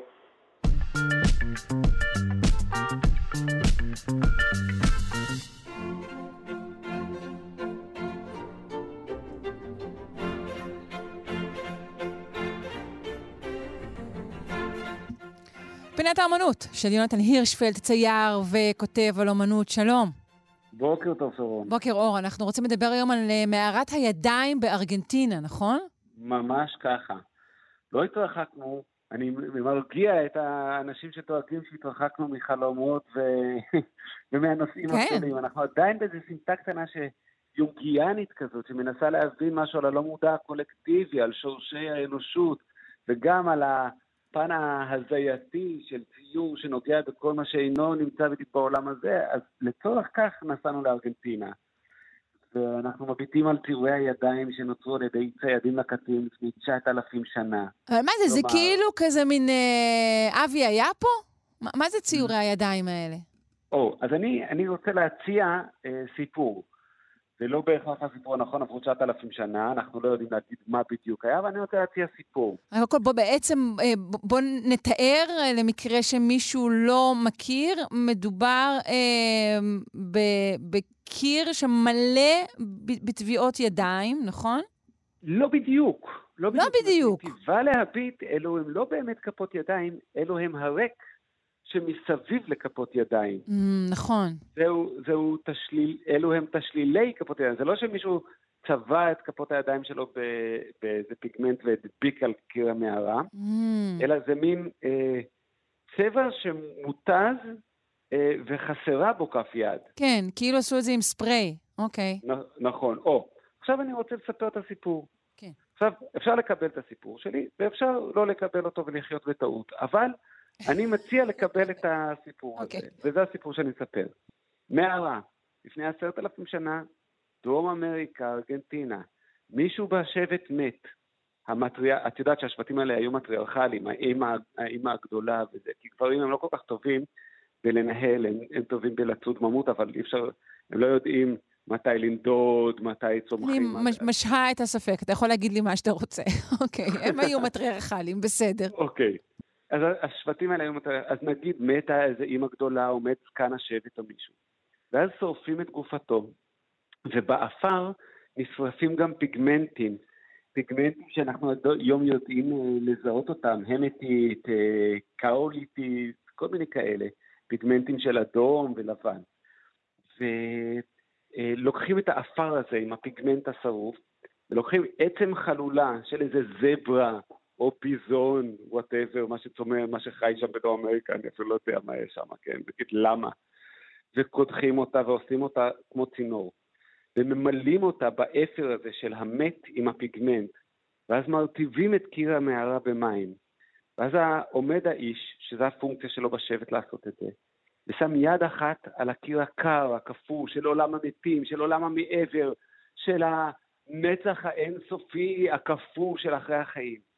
ובצד השני של המערה האש מבוערת, הילדים משחקים, הוא מסתכל עליהם, והוא חצוי בין עולם החיים, התוסס הזה, לבין העולם המתים.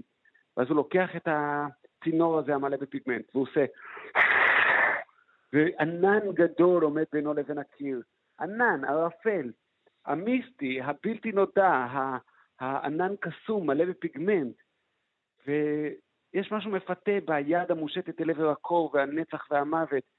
והוא אומר, אולי אני אצטרף למתה האהובה שהלכה, אבל יש לי אחריות כלפי הילדים המשחקים ליד האש המפוארת במערה, אז הוא שולף את כף היד וחוזר לעולם החיים, ואז הפיגמנטים נדבקים למים, ומה שחסר זו כף היד שהייתה מוצמדת שם, אמירת השלום האחרונה למתים. מה שאנחנו, איך אנחנו מכנים את המתים שלנו? החללים. מה שנוצר זה החלל של המת. וואו, מאוד אהבתי את הסיפור הזה, יונתן, אני מודה לך. ממש, ממש נכנסתי שם לעניין הזה. עכשיו, אם את מקבלת את הסיפור הזה, הרי שיצירות האומנות הראשונות, העתיקות האלה, לפני עשרת אלפים שנה, לפני יהובה, לפני ישו, לפני אללה, לפני כל הדתות והשפות והמדינות שלנו, יצירות האומנות הראשונות האלה, עניינם הוא הניסיון לגעת במוות, באינסוף, בנצח. ואז אנחנו חוזרים למחוזות האלה של השאלות שהעסיקו אותנו בפינות האחרונות, זהות, מי האני, לא מודע קולקטיבי. יש כפות ידיים כאלה בכל העולם, לא רק בארגנטינה. זאת אומרת, בכלל הסמל הזה של כף יד, הטבעת כף יד, הוא כל כך ארכיטיפי, הוא כל כך אה, ראשוני. כן, זה, זה גם היה האינסטינקט שלך להגיד שמעון היה כאן, כן, כאילו להטביע את חותמי.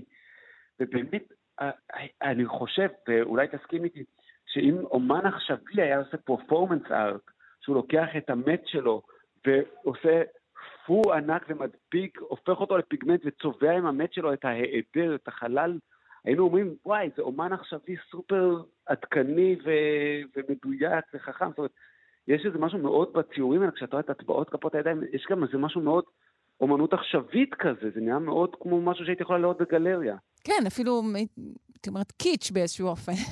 ממש. אה, Unbelievable. נכון. רגע, אני רוצה לדבר אבל על היד המושטת. הרי אם זה תשליל של יד, כמו שאמרת, אז על היד כן. המושטת אה, בעצם יש גם כן את הפיגמנט אה, הננשף. היא, היא, היא צריכה הייתה. להיצבע כדי שיהיה את ההיעדר הזה. בטח, יש עליך, יש עליך, על האור שלך, יש חלק מהמת. כן. וואו. ורגע, ואתה טוען שגם ציורי מערות אחרים הם ככל הנראה קשורים לטקסי מוות למיניהם? אנחנו יודעים היום, המחקר היום יודע להגיד שהרבה ציורי מערות, גם עתיקים בהרבה מאלה, גם בני 30 ו-40 אלף שנה, קשורים לשימוש בסמי הזיה וחומרים אה, פסיכואקטיביים, קשורים לטקסים, ל... קשורים לכל מיני דברים שהם המטאפיזיים, הקסום, המחוץ לעולם הזה. באמת כל מה שעולם הסמלים, החלומות, בגלל זה אגב אנשים, ש... כל מיני אנשים שאוהבים להאמין ב... לא יודעת אם את מכירה את הסוגה הזאת, אבל ancient aliens וכאלה, תמיד, אה, תמיד מראים איך בציורי מערות יש דברים שנראים כמו חלליות וחייזרים. התשובה היא כמובן, זה לאו דווקא שהיו פה חי- חייזרים וחלליות, אלא שהלא מודע הקולקטיבי עסוק בסמלים ארכיטיפליים, במטאפיזי, בקסום, במה שמעבר לחיי ה... זאת אומרת, אתה, אתה רואה ביזון, אבל אתה... אה, הביזון הזה, יש לו איזה חיות שהיא מעבר לביזון האחד הזה, והחיות הזאת היא מעניינת. אבל תגיד, איך, להעלות על באמת, אני, אני מאוד התפעלתי מהסיפור, מאוד אהבתי אותו, אבל, אבל איך אנחנו יודעים אמ, ש, שזה הסיפור? כלומר, יכול להיות גם סיפור אחר, נגיד ש, שנערים או נערות, כי זאת חברה מטריחת, כמו שאמרנו, אה, הגיעו לפרקם, ואז זה היה הטקס שבו היד מגיעה, נגיד, לגודל מלא, ואז מצביעים אותה על הקיר? כן, תראי, ברור, עברו 9,000 שנה, אנחנו לא יודעים. לא, אנחנו לא יודעים. אנחנו לא יודעים. אגב, לפעמים גם בחקר תולדות האומנות שלא עברו 9,000 שנה, שעברו 300 שנה, גם אנחנו לא יודעים. צריך לקחת בערבון מוגבל גם את הפרשנות של... גם כאילו, אני תוהה אם הוויתור שלך על, על כל תיאוריה שבכלל קשורה פה למשהו של האינדיבידואל, כמו שאני אמרתי שוב, אה, באמת, אה, אה, אה, בין אם זה אבי היה פה, ובין אם זה האומן המתבונן ביד המציירת, עם ההנחה שלך שמדובר, אה, שוב, באיזה טקס כללי ורוחני, אם אין בה איזה משהו שהוא קצת ככה מפלה כלפי הדורות הקודמים. אז מה שאני מניח, וזה חלקו הסיפור שסיפרתי, שהוא סיפור, אבל חלקו מבוסס על מחקר, הוא שהאנשים האלה עשו ריטואלים, האומנות הזאת הייתה חלק מריטואל, היא למעשה הייתה הסוף, היא הייתה תוצר לוואי של ריטואל שאותו אין לנו, שאולי כלל גם מוזיקה וריקוד, או מלמול, אז את מבינה, אנחנו, כן. אנחנו מניח, את מניחה שאת רואה את הציור הזה כמו ציור בגלריה, אבל כנראה שהוא היה חלק ממרקם חיים שלם. וריטואלים, ומה מעסיק ריטואלים כשאנחנו רואים, אה, חוקרים אה, אה, שבטים קדמונים וכאלה? בעיקר מוות, כן? בעיקר הנצח, בעיקר המיסטי. כמובן שיש גם ציורים שבהם נגיד ציירו ביזונים, ואנחנו מוצאים על הציור של הביזון שברים של חצים, זאת אומרת, הם ציירו את הביזון וירו עליו חצים. אז אולי זה הטקס שאתה יורה חצים על הציור של הביזון, כדי שזה יעזור לך לראות על הביזון האמיתי, כן? כן. Uh, טוב, אני חושבת שיכול להיות שהדיו של הציורים האלה הוא דיו שעשוי מאיזשהו מינרל ומחצב, ולא בהכרח uh, מת שרוף, אבל, אבל אני שוב, אני מאוד אוהבת uh, את, ה, את הסיפור, והוא בהחלט uh, יכול להיות נכון. Uh, יונתן הירשפלד, אנחנו צריכים להיפרד. אני מודה לך uh, מאוד, uh, ומזמינה את כולם uh, להסתכל uh, על uh, מערת הידיים בארגנטינה, כמובן uh, באתרים השונים, וגם אצלנו. תודה רבה. ביי ביי. ביי. עד כאן שלושה שיודעים לבוקר זה. מקווה מאוד שנהניתם ושהתעניינתם. ערכה אותנו אלכס לויקר על ההפקה, תמר בנימין על הביצוע הטכני דימה קרנצוב, אני שרון קנטור. המשך לכם טוב. אתן מאזינות ואתם מאזינים לכאן הסכתים. כאן הסכתים, הפודקאסטים של תאגיד השידור הישראלי.